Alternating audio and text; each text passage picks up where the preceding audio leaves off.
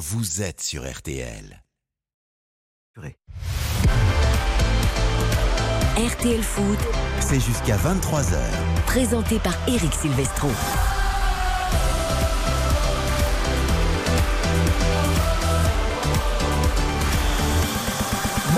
Tous, ravi de vous retrouver pour RTL Foot, prendre la suite dont on fait le match qui était animé autour de Christophe Paco et tous ses chroniqueurs. On espère une fin de soirée jusqu'à 23h, tout aussi animé à la méno avec des buts dans le duel des mal classés. Il faut aller chercher les points, il faut aller chercher le maintien.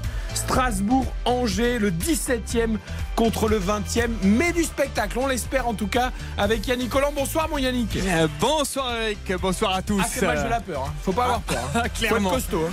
Clairement, là, c'est euh, c'est vraiment malheur au vaincu là, dans, ce match. Euh, Angers qui va déjà très très mal, effectivement, pour eux, je pense que ce serait complètement terminé. Et Strasbourg, s'ils veulent espérer se, se redresser, rattraper les, les non relégables qui sont juste devant, il faut à tout prix prendre des points contre. Contre Angers, contre les, clubs de leur championnat, comme ils disent. Euh, voilà, c'est absolument maintenant qu'il faut gagner. Ils ont gagné leur premier match à domicile contre Montpellier. Euh, voilà, c'est l'occasion de- d'enfoncer le clou aujourd'hui. Les compos dans quelques secondes, le coup d'envoi de cette rencontre à 21h et pour cette soirée exceptionnelle jusqu'à 23h, il n'y a pas un, mais deux grands retours. Celui de Frédéric Antonetti en Ligue 1 sur le banc de Strasbourg, opération euh, pompier avec Frédéric Antonetti. Mais il y a un autre grand retour dans ce studio. C'est celui de Dave Apadou. Je sais qu'il vous avait manqué, on est tellement content qu'il soit là. Salut mon Dave. Ah, bonsoir Eric, bonsoir à toutes et à tous. Mais oui, vous m'aviez manqué aussi et, et je suis content de, je suis content de vous retrouver. Je suis content de retrouver l'ambiance de la maison RTL. Et quand Dave Apadou est là, il remplace deux personnes, pas une personne. Et Xavier Domergue et Karine Galli, que l'on salue, qui sont à Angers ce soir pour vous faire On va vivre tout donner pour sur eux. W9 le match des filles entre la France et l'Uruguay. On vous donnera évidemment le score tout au long de la soirée. Baptiste Durieux, lui, est bien là dans RTL Foot. Salut mon Baptiste. Eric, bonsoir. Et il y a de la Ligue 2 également ce soir. Absolument. euh, on a commencé d'ailleurs l'après-midi avec une victoire de Bordeaux face au Paris FC 2 buts à 1. Et puis dans le reste des rencontres, 50 minutes de jeu. An- Annecy qui mène 1-0 face à Amiens, 1-0 pour Bastia face à Guingamp, Grenoble qui mène face à Caen, 1-0, 0-0 toujours entre Dijon et Metz, entre Le Havre et Niort. Laval qui mène sur la pelouse de Pau 1-0 et puis 0-0 entre Quevilly-Rouen et Sochaux. Et entre Valenciennes et Rodez. Pas beaucoup de buts là pour l'instant. Et le premier carton jaune de la soirée, il est pour moi. Parce que je vous ai parlé de deux retours. C'est pas deux retours, c'est trois retours. Parce que derrière la vitre, à la réalisation de cette émission ce soir, attention, comeback du grand patron.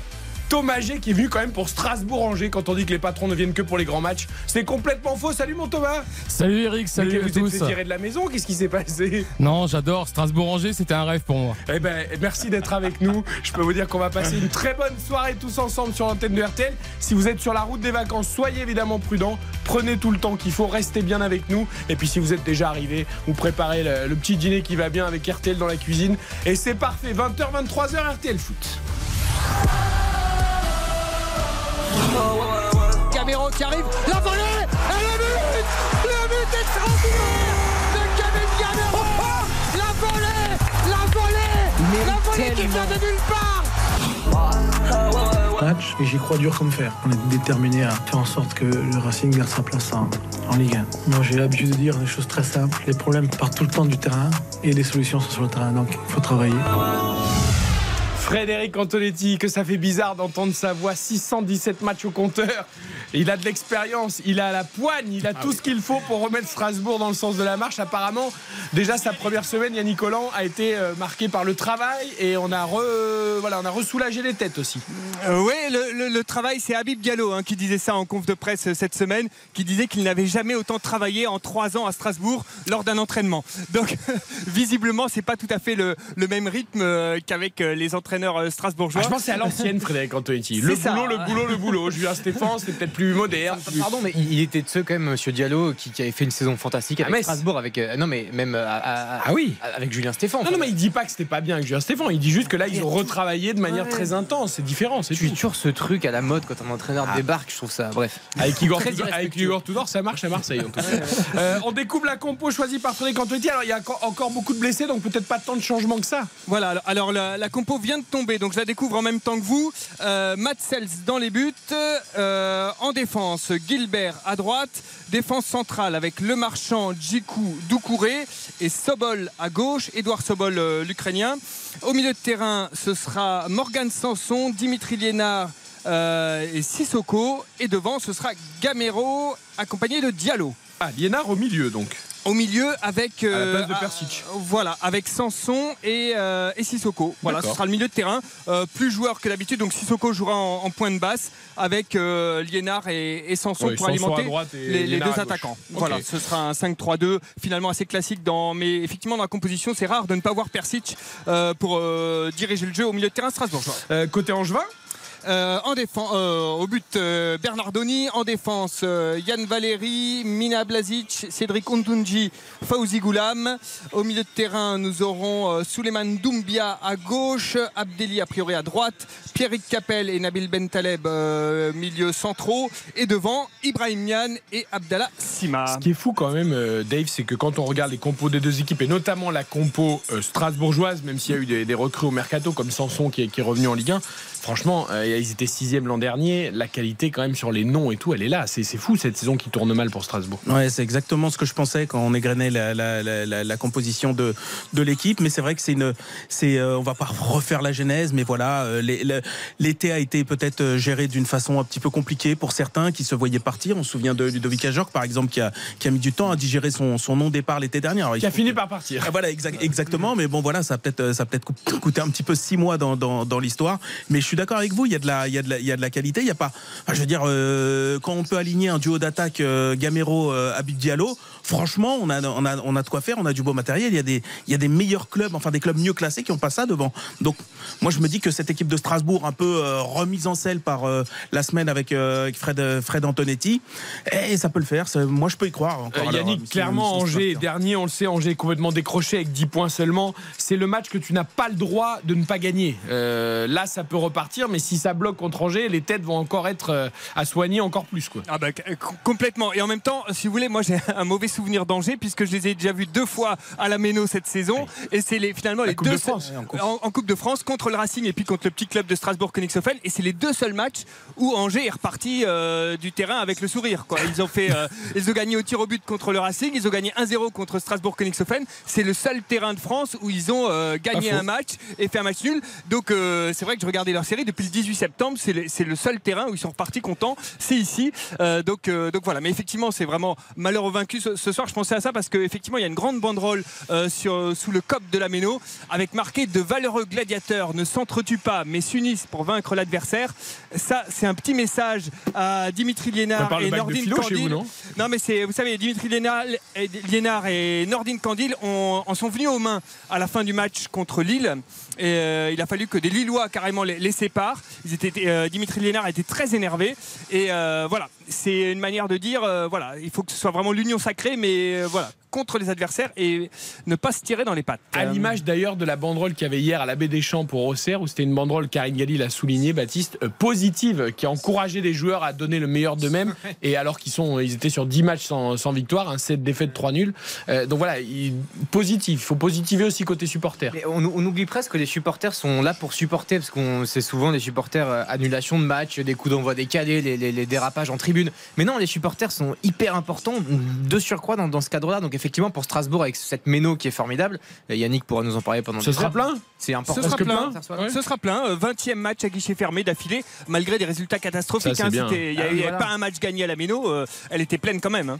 Et il y avait toujours des encouragements. Enfin, à la fin, ça devenait un peu plus difficile. Mais Ouais, contre, euh, contre Toulouse, c'était, c'était chaud. Euh, voilà, ça a commencé à siffler, mais euh, voilà, je veux dire, pour des, pour des supporters qui ont attendu 6 mois, c'est- je- je pour que la Ménon vienne à siffler, Dave, c'est que vraiment. Ouais, ouais, quand, euh, voilà, quand tu sais que, que- quand tu sais quel public ça a été, y compris dans les divisions inférieures où ils avaient mis une, une ambiance euh, in- incroyable. Maintenant, effectivement, euh, on parlait, on parlait d'Auxerre et tout. À un moment, les supporters, ils doivent aussi savoir que leur club, c'est un club qui est, qui est voué à se battre jusqu'au bout pour le maintien. Je veux dire, à aucun moment, je pense qu'ils ont imaginé qu'ils allaient jouer l'Europe. À la sixième place l'année dernière, oui, peut-être, peu, euh, peut-être, peut-être, peut-être, mais après euh, tout ça s'installe, tout ça se, c'est, compliqué de, euh, d'enchaîner, de confirmer, et à un moment il faut être là aussi dans les moments difficiles. Moi je comprends pas pourquoi tu, tu, tu mettrais la tête sous l'eau à tes supporters. Non, mais ce qui est dur, c'est que Euh, cette année, à Strasbourg ne marche pas. L'année où il y a quatre descentes et où c'est le plus dangereux. C'est ça qui est terrible. Les autres années, ça passait plutôt pas mal ces derniers temps. Bien sûr. Et là, c'est vrai que c'est c'est ce qui rend ce championnat aussi passionnant, c'est que cette lutte pour le maintien, elle a jamais été aussi euh, incroyable en fait. Eh ouais, 1 sur 5. Moi, je, je- je dis toujours plutôt que 4 descentes. Moi, j'aime bien utiliser le terme un club sur 5. Ah, il, fait, il fait mal celui-là. Ben non, mais je trouve que ça fait beaucoup plus peur Bien sûr. euh, que 4 descentes. tu Il vois, est large, le wagon, là. Et 1 sur 5, c'est quand même 20%. Donc euh, c'est- c'est beaucoup. Merci Yannick. On- 20h30 pour le rappel des compos. Ça marche à Allez, tout à l'heure. tout à l'heure. Fèvre à Nice pour le débrief du match euh, de 17h. Nice-Reims 0-0. On parie sur ce Strasbourg. Angers, voici les cotes. 1,88 la victoire strasbourgeoise, 10 euros de misée, 18,80 euros de gagné. 3,40 le match nul, 10 euros de misée, 34 euros de gagné. Et 4,50 la victoire angevine en terre strasbourgeoise, 10 euros de misée, 45 euros de gagné. Je sens la baraka du débutant. Enfin, du débutant. Pas à l'antenne des médias, c'est un, spécialiste, une référence. mais mais, mais peut-être que dans les paris, c'est sa première. Parfois, ça sourit. Dave, qu'est-ce que tu joues? Allez, je tente un truc. Les deux équipes marquent. Ah, vous êtes bien, vous remplacez bien Karine Galli. Voilà. C'est sa spéciale, elle la joue quasiment toujours. Voilà, les deux équipes marquent parce que là, euh, c'est un match qu'ils doivent gagner. Donc, à mon avis, ce sont deux équipes qui vont se livrer. Euh, vu la qualité des buteurs, je vois euh, Nian, qui est un très très bon buteur euh, euh, en face. Recrue de Euh, l'hiver. oui. Exactement, qui est, une, qui est une valeur quand même de, de, de Ligue 1 pour Angers. Donc, euh, Abid Diallo du côté de Strasbourg, pareil, valeur affirmée. Et allez, je donne le résultat Strasbourg qui gagne parce que j'ai quand même l'impression qu'Angers, ça va pas le faire. Donc voilà, et ça nous fait une cote à 23. Comme le certain numéro de Michael Jordan. qui vient de fêter ses 60 ans. Ou, hier. ou de fait. Draxler au Paris Saint-Germain. Ouais, c'est pareil, le même prestige. a un ouais. peu moins de titres que Michael Jordan. Légèrement. C'est vrai Les 60 ans de Michael Jordan, c'était hier, évidemment. On salue Sa Majesté. Ouais, voilà. Air Jordan. Oh, que de souvenirs. Oh, ça- Ah, voilà. Tu vois, là, il y a tout qui, il y voilà, tout me passe par la tête, là. Oh là là là là, fantastique. Baptiste. J'ai une cote à 26, euh, qui était le numéro d'Adrien Thomasson, je crois, à Strasbourg. Peut-être que je me trompe, mais bon, beau numéro néanmoins. Euh, Je vois un match nul, avec également un, un nul à la mi-temps, ce qui va nous faire grimper cette cote dans ce my match. Je vois Kevin Gamero en buteur, homme de grand rendez-vous, homme d'expérience et homme évidemment très pugnace, qui évidemment a porté Strasbourg ce soir. Et donc le match nul au final, et tout cela nous fait une cote de 26 dans un my match.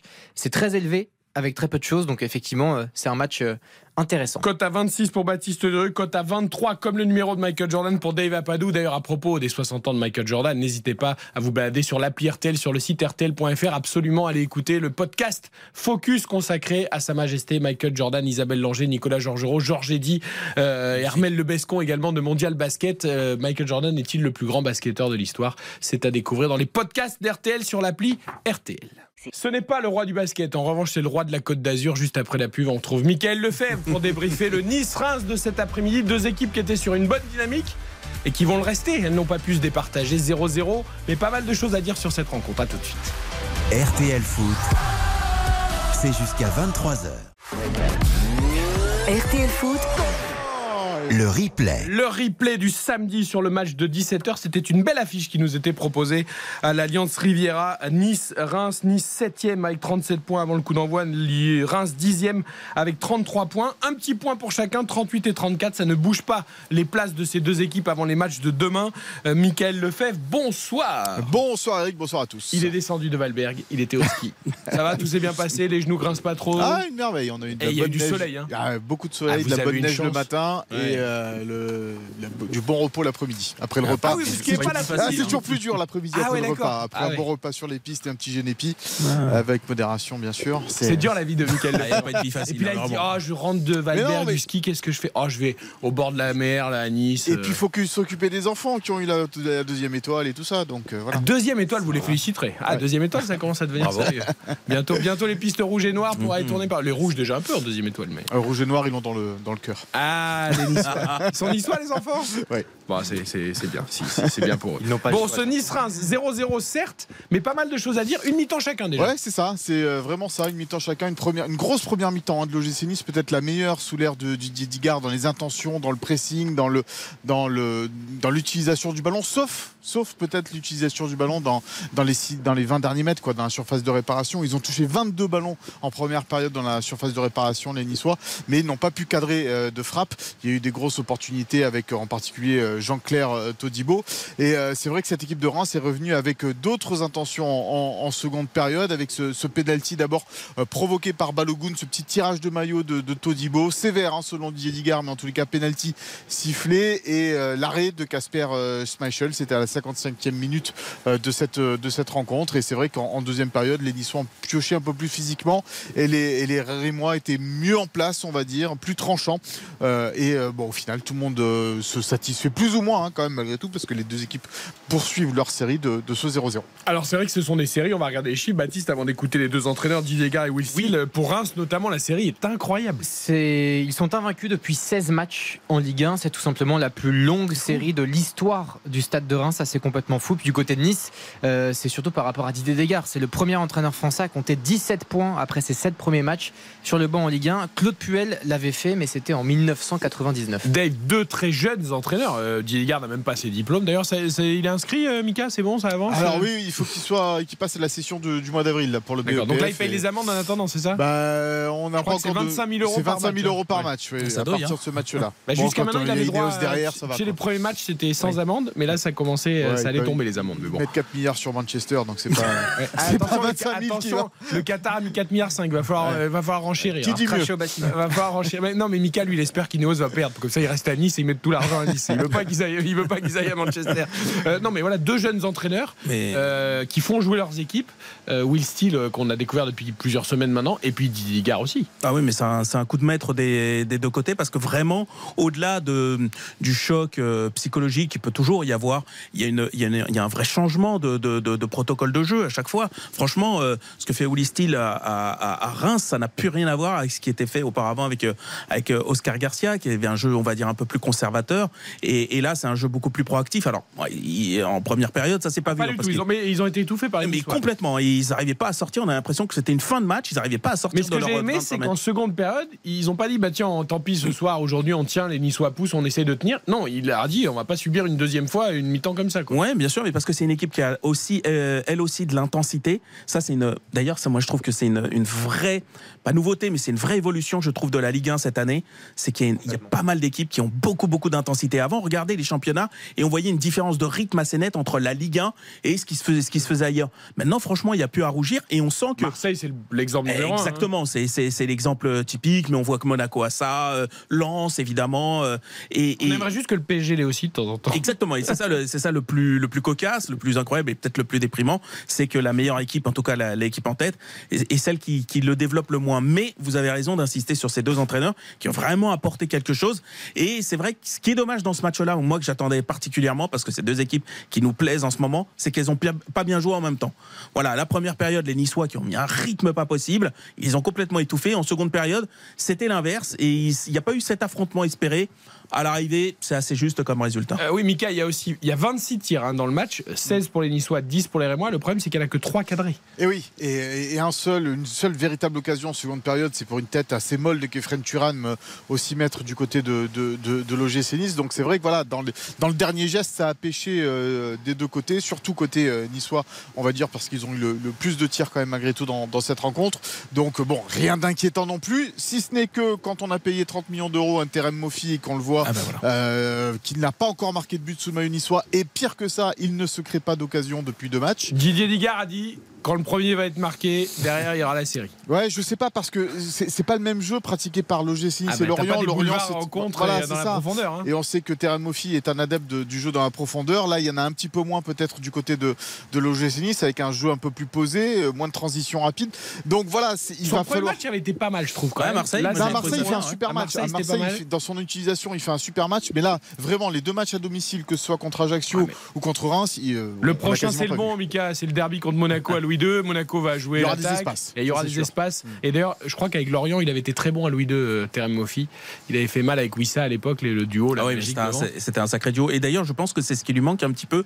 Parce que là, il est un petit peu esselé. hein. Il, y avait, il y avait Diop d'un côté et euh, Laborde de l'autre. Mais lui, il était seul en pointe. Et on sent que c'est pas quelque chose qu'il euh, euh, qu'il euh, qu'il, qu'il affectionne. Et on le voyait un petit peu perdu. On le voyait un petit peu à chaque fois à contre-temps, euh, décrocher quand il faut pas, prendre la profondeur quand il fallait décrocher. Et je l'ai senti un petit peu à chaque fois, un petit peu perdu. Après, il faut s'habituer. Il vient juste d'arriver. Euh, voilà. C'est- Le problème, c'est 30 millions. Dès que tu mets un mec 30 millions, tu dis, mec, il le porte. Il y a- une pancarte sur lui, quoi. Allez, écoutons Didier Digard à ton micro, Mika Lefebvre, après ce 0-0 donc concédé face à Reims et on enchaînera évidemment avec Will Steele.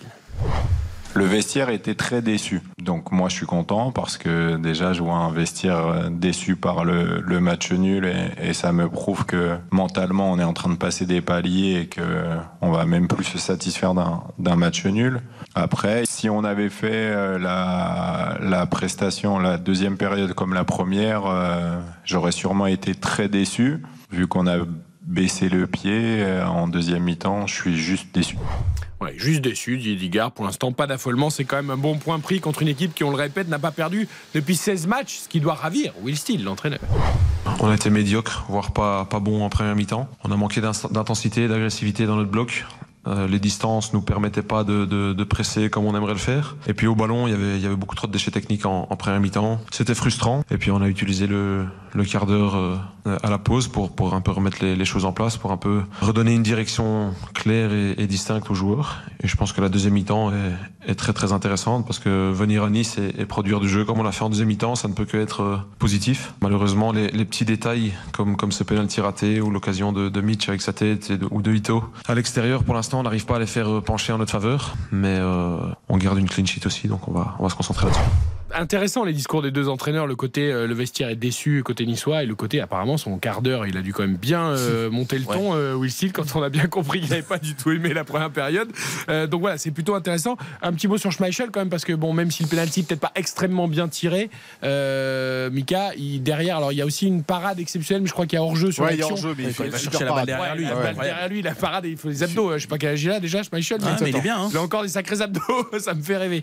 Euh, non, mais voilà, il est bien. On sait qu'il est mieux, mais il est vraiment bien. Huitième clean sheet cette saison pour lui. Premier penalty arrêté sous le maillot de l'OGC Nice. Lui aussi un petit peu à l'image de cette équipe depuis l'arrivée de, de Didier Digard. Il est un peu transfiguré, Casper Schmeichel. On va dire qu'il est à son niveau, euh, ce qu'il n'était pas le- durant la première partie de saison. C'est trois pénalties arrêtés sur les six derniers qu'il a subis, euh, Schmeichel, donc euh, très bon à exercice. Et euh, trois pénalties arrêtés sur les six, c'est un sur deux, c'est quasiment mieux que Hugo Lloris sur l'ensemble de sa carrière. quoi. Ah bah il prend, il prend de la place, hein, Schmeichel. Euh, Alors après, petit coup de gueule à Balogun quand même, qui, est- qui nous régale vraiment depuis le début de la saison. C'est une révélation, l'attaquant. Rémois prêté par Arsenal. Ouais, c'était Bon, pas il, sa meilleure il- il est en tête du classement des buteurs. Et il Là, veut le rester. euh, il veut le rester évidemment. Il y a la bagarre. Il y a beaucoup de joueurs hein, qui peuvent encore euh, gagner ce classement des buteurs. La saison est longue. Mais alors, bon, il tire le penalty, ça à la limite c'est lui qui l'obtient, pourquoi pas. Mais derrière. Euh, c'est repoussé par Schmeichel. Ouais, Et je crois et- que c'est Maolida qui arrive lancé face au but Et et, Balogun le, le laisse pas frapper. Il, il frappe lui alors qu'il est mal placé. Derrière, il y a une autre occasion aussi où il joue tout seul. Il a été un peu individualiste, Mika, sur ce coup-là. Oui, c'est vrai que, ah, en particulier sur le, sur le penalty, on s'attend tous à ce que ce soit Maolida derrière qui, qui reprenne parce que effectivement, il arrive lancé, il est face au but vide et, et Kasper et Schmeichel est, est par terre et c'est Balogun qui la reprend euh, pied gauche et, et et sa frappe passe bien au-dessus de la cage. Et c'est vrai que bah, il, a créé le danger, c'est lui qui provoque le penalty euh, par ce petit tirage de maillot de, Jean-Claire Todibo.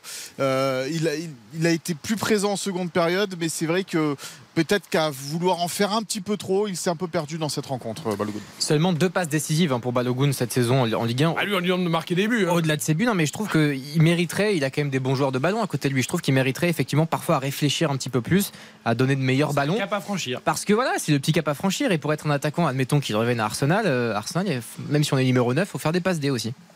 Et dans les projections par rapport à. Évidemment, moi, il y a toujours un peu en toile de fond, il y a toujours un peu l'équipe de France et son, son évolution. Parce qu'on sent que voilà, on tourne certaines pages et tout. Moi, Jean-Claire Todibo. Ah bah on en parle. euh, tu sais qu'on a, il était notre invité dans RTL Foot la Ah, semaine vous avez bien fait, ouais. Euh, et alors là, il concède le penalty certes, mais bon. on Oui, après c'est en considérer que 55 lui qui ans. Bon, voilà, c'est Euh, c'est vrai qu'il, bah, Mika, lui, le voit régulièrement, toutes Ouais. les semaines ou tous les 15 jours. hein, il prend une épaisseur incroyable. Je, trou- je trouve euh, très impressionnant. J'ai l'impression Après, il y a qu'il du monde hein, dans l'accent bleu. hein. Ouais, exactement. Non, mais bien sûr. Non, mais c'est- un petit peu ce truc-là. C'est-à-dire que ce joueur-là qui, qui, est- qui affiche de, de- de belles promesses, qui commence à avoir un bon petit vécu, mine de rien, et ben, bah, tu te dis c'est un candidat de plus, mais dans un secteur où effectivement il y a pléthore. Et il y en a un autre qui, moi aussi, pareil, me, me met une claque quand il est vraiment dans de très bonnes dispositions, et il l'était notamment en première période, c'est Kefren Turam. C'est-à-dire ce type a une, une capacité à ouvrir une boîte, à ouvrir une équipe adverse en deux. C'est le box-to-box. par C'est- C'est c'est fou, mais. euh, L'Angleterre l'attend. Ah ouais, ouais, terrible, terrible, terrible. Et là aussi, je me dis. euh, Mais là c'est aussi, toi, tu vois, en première euh, période, Mika, tu vas me, je crois que je dis pas de bêtises, il fait une percée incroyable Ouais, il- et il doit s'entrer en retrait parce Ouais. qu'il y a, il y a, je crois, Et il c'est frappe. Ramsey ou tout ça et il frappe Ouais. et il dévisse. Alors, ouais, il, il tente de centrer quand même malgré tout, mais il y a peut-être un meilleur coup à jouer en, en donnant derrière lui pour Melvin Barr qui était là. Non, Et- il tente pas de centrer, il frappe, euh, si, si, Ah, je crois qu'il tente une Ah, il frappe. hein, frappe parce Lucas, s'excuse, attends, hein, ouais. ou alors il a raté son Alors on confond peut-être l'occasion parce qu'il y a aussi, il, a- il en a fait plusieurs dans cette D'accord. première Il y a période. Madone. Il y en a d'autres. Il y a aussi un ballon sur le côté gauche de la surface de réparation où il doit peut-être euh, mieux, mieux, mieux la jouer. Non, mais c'est vrai que malgré tout, euh, quand il est dans, comme tu l'as dit, quand il est dans une bonne disposition, quand il prend le ballon là comme ça dans le rond Ah, central qu'il commence ouais. percées et qu'il élimine un joueur, deux joueurs, euh, il, il va devant. Après. le dernier geste, toujours très important. Et c'est vrai que dans sa transmission de balle, alors ça combine plutôt pas mal avec, Efren, avec euh, Sofiane Diop sur le côté euh, Hmm. gauche, ça combine un Ah, petit ils peu ont moins. travaillé tout ça à Monaco Voilà, ensemble. ça combine un petit peu moins peut-être avec les autres. Et le nombre de fois où, où on a vu Aaron Ramsey, par exemple, cet après-midi, demander le ballon et pas être servi dans de bonnes conditions, c'est assez dommage. On dit toujours que Monaco vend bien quand tu penses qu'ils ont vendu 500 000 euros à Nice. Ça, ça, c'est quand même euh, super mal vendu. Dites pas merci, c'est cadeau. Franchement, c'est bon. Ouais, ça fait- merci ça Patrick Vieira pour le coup, c'est lui qui l'a fait Ouais, venir c'est euh, à vrai. Ouais, 500 000 euros, ça fait un beau studio à Paris, Eric. Non, mais 500 000 euros euh, qui freine Thuram dans le monde Ouais, du foot aujourd'hui, c'est cadeau. quoi. Après, C'est- ouais, interdit. j'ai- J'aime beaucoup ce joueur, d'ailleurs, le- son, son frère Marcus, euh, qu'on connaît bien. et A marqué aujourd'hui. A marqué aujourd'hui, effectivement, face au Bayern, d'ailleurs. Bayern qui a perdu. Tout à fait. 3-2. Et, euh, et son papa aime à dire que c'est le plus talentueux, talentueux des trois. Néanmoins, je trouve que c'est par rapport à, To- à Todibo, vu qu'on on parlait des deux, je trouve qu'il y a moins de consistance et moins de. euh, Il n'y a, pas de niveau C'est moyen. c'est encore trop tôt pour Thuram. Ouais, exactement. C'est encore trop tôt Mais- pour Thuram, mais Todibo, là, au mois de mars. euh, Ah oui. La question Voilà. se pose quand même. Question Et pour revenir sur, il a cette espèce de niveau moyen, d'endurance dans la performance où effectivement il, il ne déçoit jamais. Il est, il est- il est devenu très fiable ce joueur. Le seul problème, c'est évidemment qu'il y a embouteillage. Voilà. Ouais, et il y a deux belles équipes, Michael Lefebvre. Il se régale avec Nice et Monaco. En tout cas, depuis quelques semaines pour Nice qui est en train de remonter. Pour Monaco, ce sera un déplacement à Brest euh, demain pour confirmer la lutte pour le podium. Et c'est jeudi, monde, la, hein. Ouais. jeudi la Ligue Europe, euh, les Leverkusen 18h45, le match retour face au Bayern, Leverkusen au stade de Louis II. On espère que les Monégasques vont passer parce que je trouve qu'ils ont beaucoup célébré euh, à la fin du match aller. Peut-être un peu trop à mon goût. Ouais, pas faux. Après, t'es tellement content, tu marques à la 80 Oui, c'est vrai. Le scénario est dingue, ouais. il y avait des supporters, hein, t'as vu, il y avait un Ouais. Et euh, quand, quand rempli. à 25 mètres, il commence à armer. Ouais. Mais qu'est-ce qu'il qu'est-ce qu'il fait Ouais, là c'est un Mais peu comme Thuram en fait, hein. c'est comme quand Lyon a frappé contre la Croatie. C'est ça, euh, voilà. Zazie, hein. Il va manquer. Maripane et un, arrière droit parce que. Vanderson et Aguilar sont tous les deux blessés. Donc, Ah, les euh, deux sont blessés Méfiance. Ouais, Et, et. Maripane, c'est long, ou pas Maripane, ça va être au moins un mois, je pense. Ou alors ça, c'est pas bon. Voilà. Donc, Parce que euh, là, on avait il- dit, on a pointé sur cette antenne la Ouais. carence de Monaco, c'est qu'ils ont vendu Badiachil, ils n'ont pas pris de défenseurs centraux. Euh, ils ont fait revenir Matsima, mais enfin, c'est pas le même niveau. Ouh, ça, c'est dangereux. Et ça. pas derrière droit euh, disponible. Bon, eh ben, ça va être compliqué face au Bayer Leverkusen et contre, ça. et, et contre Nice aussi, sans doute, en championnat pour Et le dès derby demain à Brest. La semaine prochaine et dès demain. à Chaque jour suffit Oh là, les ça, amis. C'est pas bon, vous nous avez cassé le moral. Merci Mika. Merci bonne à soirée vous, à bonne toi. soirée, bon match. Pas de retour au ski là Non, non, non. On va arrête. se hein. reposer. Ouais, ça suffit. hein. Une semaine, attends, il a fait du sport pour toute l'année. Lefebvre. Allez, ciao, ciao, bonne soirée. RTL Foot, avec Eric Silvestro. Et avec ce soir Dave Apadou, Baptiste Durieux et nous sommes à la Méno avec Yannick Collant pour Strasbourg-Angers. Dans quelques secondes, le rappel des compos des deux équipes coup d'envoi dans 27 minutes. Mais d'abord, la Ligue 2, un point sur les scores. Je vois que Guingamp vient d'égaliser, me semble-t-il, face à Bastia. Exactement, il reste 10 minutes dans le temps réglementaire. Un partout donc entre Guingamp et Bastia. Annecy qui mène 2 à 0 face à Amiens. Un partout entre Caen et Grenoble. Laval qui mène sur la pelouse de Pau 1 à 0. Puis 0 0 sur les autres pelouses entre Dijon et Metz. Entre le, EA le Havre, toujours leader, et Niort. Entre Quevilly-Rouen et Sochaux. Et puis entre Valenciennes et Rodez qui est toujours dernier. Notre affiche ce soir, elle concerne le bas du classement de la Ligue 1, mais c'est un match au couteau, un match important entre Strasbourg et Angers. On rappelle les compos avec Yannick Hollande. Euh, Côté strasbourgeois, Matt Sels dans les buts. En défense centrale, trois défenseurs centraux Maxime Le Marchand, Alex Djikou, Ismaël Doucouré. À droite, Fred Gilbert. À gauche, Édouard Sobol. Au milieu de terrain, Ibrahima Sissoko, Dimitri Liénard, Morgan Sanson. Et devant, Habib Diallo et Kevin Gamero. Euh, côté Angevin, dans les buts, Paul Bernardoni. En défense, de gauche à droite, Goulam, Outonji, Blazic et Valérie. Au milieu de terrain, Doumbia, Bentaleb, Capel, Abdelli. Et devant, Ibrahim Agnan et Abdallah Sima. Au sifflet, ce sera Monsieur Le Texier pour ce Strasbourg-Angers, coup d'envoi 21h. RTL Foot, le Conseil de l'Europe.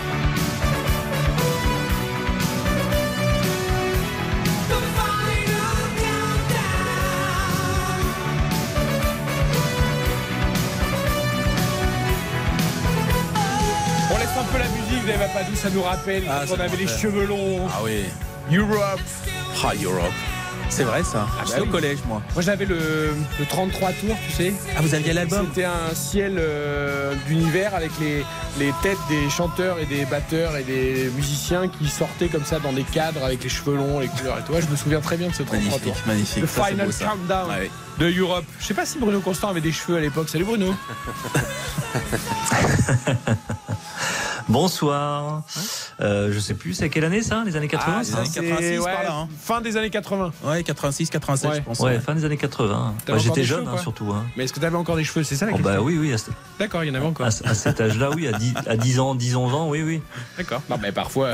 Parfois, ça commence tôt. ça lui hein. va tellement bien, la, la- la boule à zéro à Bono Constant, que je me dis peut-être il a toujours été comme ça. 86 Et, ça- et c'est à la mode en Angleterre en plus. euh. C'est- à la mode en Angleterre. Tous les, les- les bons entraîneurs de première ligue, euh, Eric Ten Hag par exemple, Pep Guardiola. Les tu veux dire les cheveux longs? Non, Ça- je ça va très bien Eric Tanak, c'est aussi Non, non. La, la boule à zéro. Il ne l'a pas encore, lui. Il a encore des cheveux. C'est son côté latin, ça. Mathias Valton également avec nous, notre voix espagnole. Salut Mathias. Buenas noches todos. c'est pas la mode en Espagne, je crois, la boule à Ah bah par contre c'est des modes très très bizarres quand même. On est sur des mul- mulettas, euh, c'est quelque chose de Ah très oui. particulier. hein. C'est hein. Bon, écoutez, on, Il y a même eu la période du mulet hein, en, en Ah, bah, Espagne. moi, hein, je vois années. je vois quand même des grands-mères de 80 ans cheveux arc-en-ciel. C'est quelque chose. Ah oui, Euh, on est- mais on- il y a un côté très anglais. Il n'y a pas de gêne. Voilà. Oui, parce qu'en Angleterre, on a des styles parfois. Oui, dire, un peu- un euh, peu punk, hein, on Qu'on n'ose dire, pas, hein. qu'on Oui, n'ose oui. pas ailleurs. hein. Mais bon. Ah, totalement assumé, c'est clair. ouais, C'est ouais. bien, c'est bien. Bon, nous, nous allons parler foot ce soir avec vous. Alors, ça va se mélanger, l'Espagne, l'Angleterre, parce qu'il y a eu des matchs européens de folie. Et il va y avoir euh, euh, forcément un Liverpool-Real cette semaine en Ligue des Champions. Il y a eu le, le Barça-Manchester United en Ligue Europe de 2 formidable. D'abord, l'actu du jour, euh, Bruno, c'est Arsenal qui reprend un peu la main en Première Ligue, alors que les scénarios des matchs de l'après-midi laissaient peut-être penser le contraire. Et finalement, tout a changé dans les dernières minutes. Ouais, c'est ce, qui- est incroyable avec cette première ligue, c'est qu'il y a trois jours, on sortait de ce choc entre Arsenal et Manchester City. On se disait que c'était peut-être un tournant dans la course au titre. Euh, Qu'Arsenal, qui était quand même leader, qui s'incline chez lui face à son concurrent direct et qui du coup abandonne la place de leader à Manchester City.